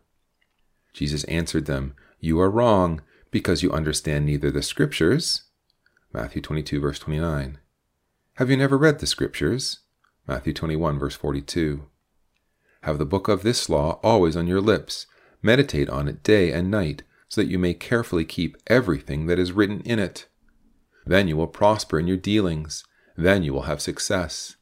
Never swerve from this. Then you will be happy in all you do. Joshua 1, verses 8 and 7. Since your decrees are my delight, your statutes are my counselors. I shall never forget your precepts. By these you have kept me alive. Meditating all day on your law, how I have come to love it. Yes, I love your commandments more than gold, than purest gold. Psalm 119, verses 24, 93, 97, 127. In view of statements like these, how can we suggest that any source other than the Scripture can be the Christian's authority for testing doctrine? And if the Scriptures are to be our meditation all the day, whatever else might claim our time must be of lesser importance. There's no question about what the psalmist meant by precepts or decrees, as indicated by the quote that I read from Joshua. It was Moses speaking, and there could be no doubt about what he meant when he spoke of the written book of this law that was to be meditated on day and night.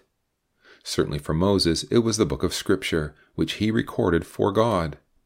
By meditating on God's decrees all the day, the psalmist was following what Joshua was told to do. It would seem then that anything we Catholics call tradition would have to be inferior to the Scriptures, which the psalmist valued as more worth than purest gold. I'm not convinced that's so, returned the priest. I believe that our Catholic traditions that accumulated after the completion of the Scripture were a necessary addition to Scripture. Tradition is not a second class citizen next to Scripture. You must understand that, Mark. Mark reopened his Bible before offering his final comment to the priest. If I may so respectfully, Father Davis, it has become increasingly evident to me, as I read the New Testament, that the Jews in Christ's day reasoned in a very similar way. They revered the sacred scripture, but also put a great faith in their accumulated traditions, which they held to be sacred and authoritative. Have you ever noticed, Father, that every reference Jesus makes to the term tradition is expressed with contempt? He was appalled at how God's people had allowed tradition to undermine God's previous revelation from Scripture. If I may just read this quote from Jesus, Mark then turned to the passage. He answered, It was of you hypocrites that Isaiah so rightly prophesied. The worship they offer me is worthless. The doctrines they teach are only human regulations. You put aside the commandments of God to cling to human traditions.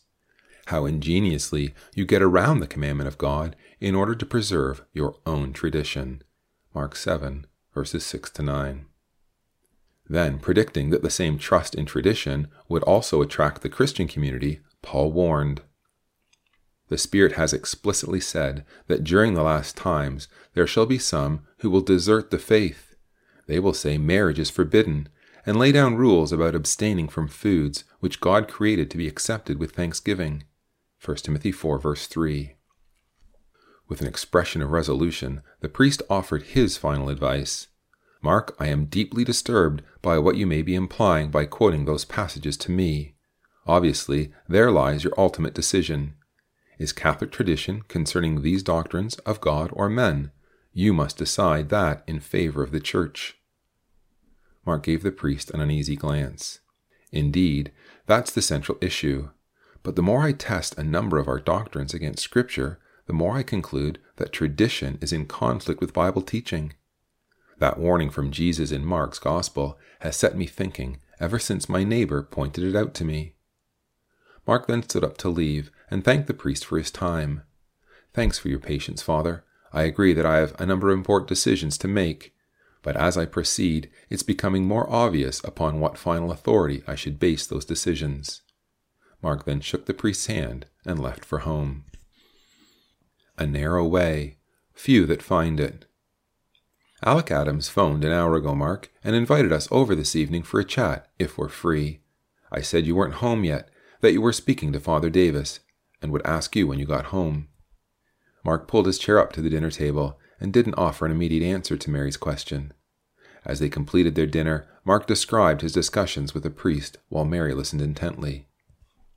Well, Mark, considering how you feel about your discussion with Father Davis, Perhaps this is a really good evening to have another chat with the Adams.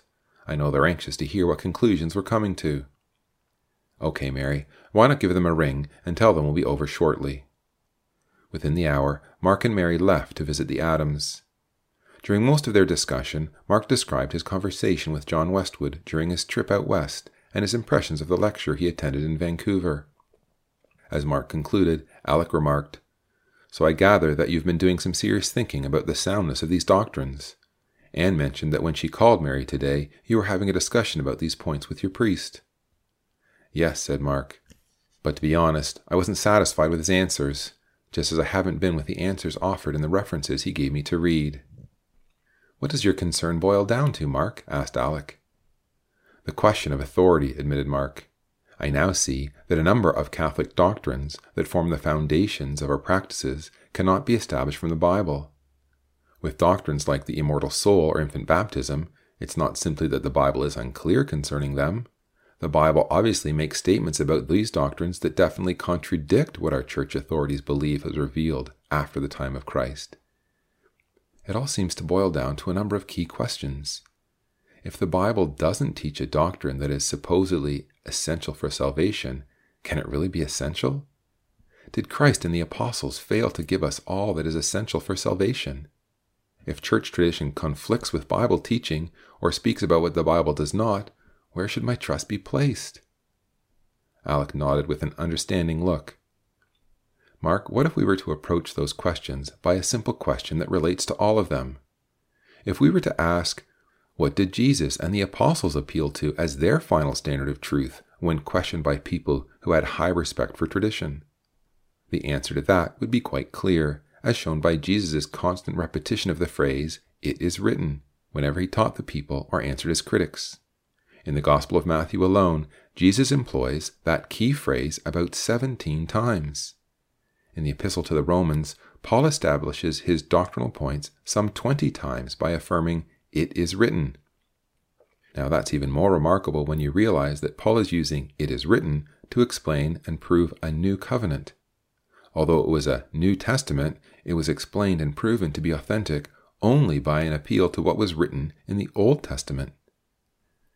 Then Anne remarked, and when Jesus and the apostles used that phrase, they never used it in the sense of it is written in a church council or tradition. The phrase never refers to a source outside of Scripture revelation. It always means, the Bible says, and therefore it is true. The Moores nodded in agreement with Anne's last comment. That's an impressive way of showing what was the authority for Jesus and the apostles, Mary agreed. Through the various ways that we've looked at this question, Mark and I have become increasingly convinced the Bible and the church tradition are not on an equal footing. The Bible doesn't seem to share its authority with any extra source. Mary then looked toward Alec and asked, Alec, I'd like your response to a question that's been bothering me as I've begun to reach a number of conclusions about Catholic teaching. Catholics place a great deal of importance on the size of their numbers to indicate that they are blessed by God as His true church. Mark and I have come to conclude that the Church cannot support a number of its doctrines from the Bible. We have also concluded that the Bible, not tradition, must be our final authority. Now, this leads to a disturbing conclusion. Does the Catholic Church's size count as proof that it is the true Church? If not, how can so many people be wrong? Alec nodded sympathetically towards Mary. Those are important questions, and they are often asked by someone who takes the Bible in hand and uses it to test the doctrines that you and Mark have been examining. But look, in answer to your question, the Bible record shows that loyalty to God's truth seldom lies with the majority. In God's dealings with mankind in the past, it has been the few, not the majority, that have been following the right path.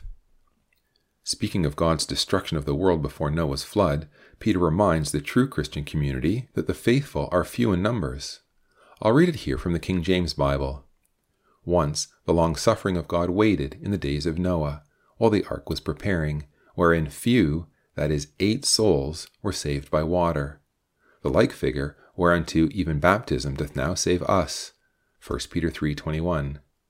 That's a sobering reality, Mary. From all the inhabitants of the ancient world, only a few, eight souls, were actually saved. Mary returned, But does that necessarily mean, Alec, that it will be similar when Christ returns to his faithful? That would be a logical conclusion, Mary, replied Alec. Otherwise, what's the point of Peter using it as an illustration to Christians?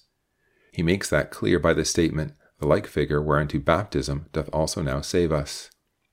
If there was no parallel for the Christian community in the smallness of these numbers, why did Peter emphasize it so pointedly by the words, that few, that is, eight souls? But in addition to Peter, Jesus leaves no doubt that the tragedy of Noah's flood was a precedent for the situation that Jesus will find when he returns to the earth. In Matthew 24, Jesus warns, But as the days of Noah were, so shall also the coming of the Son of Man be. Matthew 24, verse 37. Nothing could speak more clearly against the argument that the largeness of a church is proof of divine favor. The majority rejected God at Noah's time, and these passages show that this will also be the situation until Christ's return. Furthermore, if Jesus was going to bless the true church by steady growth and large numbers, why did he ask the question, When the Son of Man cometh, shall he find faith, Greek, the faith, on the earth? Luke 18, verse 8. If the best representative of Christianity was to be the church that would claim it is the faith of millions, why would Jesus ask that question and then leave it unanswered? Obviously, Jesus himself didn't have the assurance of the Catholic Church that the faithful would be marked by an overwhelming majority. Anne then added a comment to her husband's reply. The insignificance of size is also indicated, Mary, by another statement from Jesus. It reinforces what Alec has already said about the few faithful in Noah's day. Anne reached for Alec's Bible and turned to Matthew 17, verse 13. Jesus' statement in this chapter flatly contradicts the view that points to largeness of numbers as an indication that the Catholic Church must be the true Church. Enter ye in at the strait gate, for wide is the gate and broad is the way that leads to destruction, and many there be that go in thereat. Because strait is the gate and narrow is the way which leadeth unto life, and few there be that find it. Matthew 7, verses 13 and 14. As Anne finished reading this last quotation, both couples remained silent for a moment. Mark and Mary thought about the passages. Alec and Anne, in turn, waited for their friend's reply. Mary finally spoke. Thanks for your reply. I didn't realize that the Bible could offer such a clear response to my question. Obviously, the Bible actually anticipates that many who think they are on the right course will find that they've allowed themselves to be badly misled. Mark looked up at the Adams dining room clock. Then, turning toward Alec and Anne, he said, Mary and I can't express how indebted we are to both of you for encouraging us to examine the Catholic faith with our Bibles. I would never have thought that the Bible was in conflict with such basic Catholic doctrine until we searched for ourselves. I'm glad you accepted the challenge to do that, said Alec. However, I guess you now have a number of important decisions to make. We do at that, Mark broke in. I said that same thing to our priest this afternoon. But Mary and I were wondering if we could continue our studies with you. We feel that our study of the Bible has really just begun. There are now other questions of doctrine we would like to explore with you folks. We'd consider that a privilege, replied Alec. You'd both be welcome to join us in our weekly Bible class, and we could take up your questions there along with the other class members. Mark and Mary looked at each other in a way that indicated agreement. Why, we'd be delighted to accept that offer, Mark exclaimed eagerly. The two couples completed their evening over a cup of coffee, and then the Moores returned home. A decision that matters. At breakfast the next morning, Mary came into the kitchen and found Mark at the table reading his Bible. Without interrupting him, she busied herself in making breakfast. As she placed his breakfast plate in front of him, she inquired, Mark, We've now come to the conclusion that the Catholic doctrines we've been examining are in conflict with the Bible. We've decided that the Bible will be given authority over tradition. Now, dear, where do we go from here? The Church treats these doctrines as essential for salvation, but we've concluded that they are not God given. Can we any longer say that we are Roman Catholics? Mark looked at his wife intently, and after thinking for a moment, he replied, I don't think I could say that we are with any certainty, Mary. But if we become converted to another faith, it must be the Bible that converts us. We must give it our prayerful and complete trust. a number of other basic Catholic doctrines should also be examined before we reach any final decisions. However, if we value God's truth, we must follow where it leads us. Our decision matters, and with God's help, it must be made on a sound basis. A sure foundation for true worship, Mary added her comment as she sat down beside Mark, who was now looking at the open Bible page in front of him. Deciding whether the foundation is sure is the decision that now matters more to me than anything else, said Mark decisively. Pointing to the Bible page, he explained, Moses' final words to Israel describe the urgency of these issues. Take all these words to heart. It is no idle thing you will be doing, for the law is your life. Deuteronomy 32, verses 46 and 47. Mary, to ensure that we do find that life, will continue by giving our complete trust to the book of life.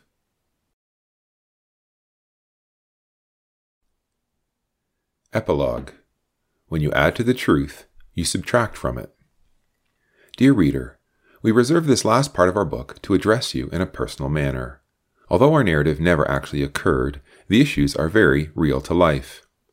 We live in an age when most people give little serious thought to belief in God. Even among those who do profess some belief in God, there are few that have critically examined the actual basis for their own convictions. If you are an individual who has never given a thorough consideration to the basis of your convictions, we hope that our narrative will stimulate you to do so in the spirit of Paul's words prove all things, hold fast that which is good. 1 Thessalonians 5, verse 21, King James Version. The composition of our book has been prompted by the proposed tour of Pope John Paul II to Canada. The Pope's visit will be an important event for both Catholics and non Catholics alike. Since the Pope's visit will prompt such a wide interest in the most important representative of the Catholic religion, Roman Catholic convictions will also be in public notice more than at any other time in Canadian history.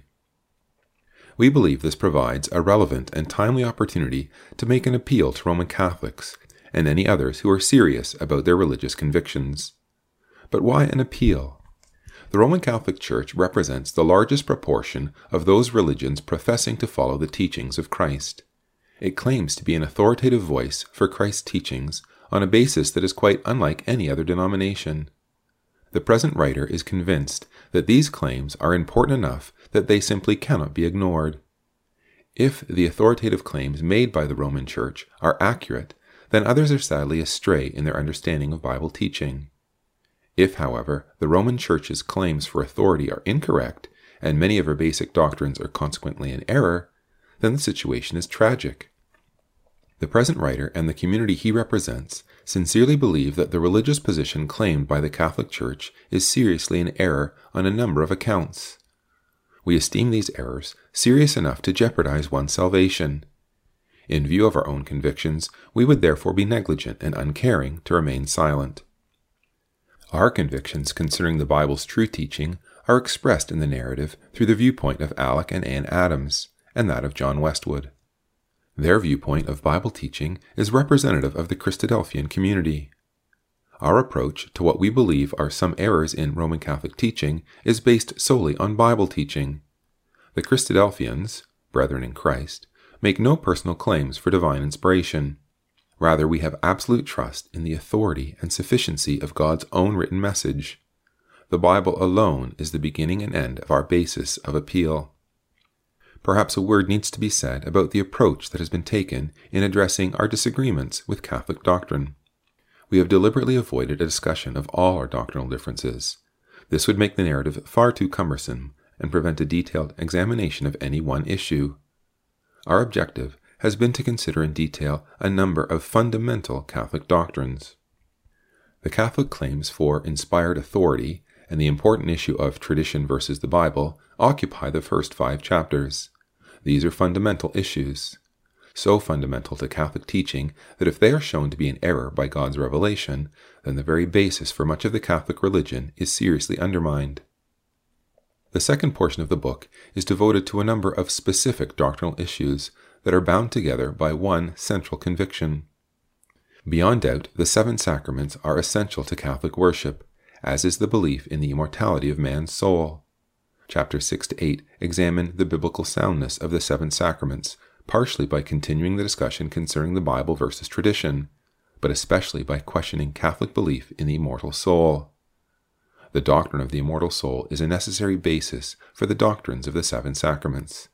If it is shown to be an error, then the other related doctrines have their foundation established in error. We urge you to take the Bible in hand and look up the various passages that are discussed in the narrative. It is the only way to give serious consideration to the issues. If this is not followed during your first reading, please consider doing so in a second reading. The resource section is an important part of this book, found at the back. It is provided to identify authoritative sources for a number of the issues discussed in the narrative and to provide more explanation for some of the points under consideration. Since a number of other Catholic doctrines deserve careful examination, we encourage you to contact the Christadelphians for further inquiries or to give your response to our treatment of the issues.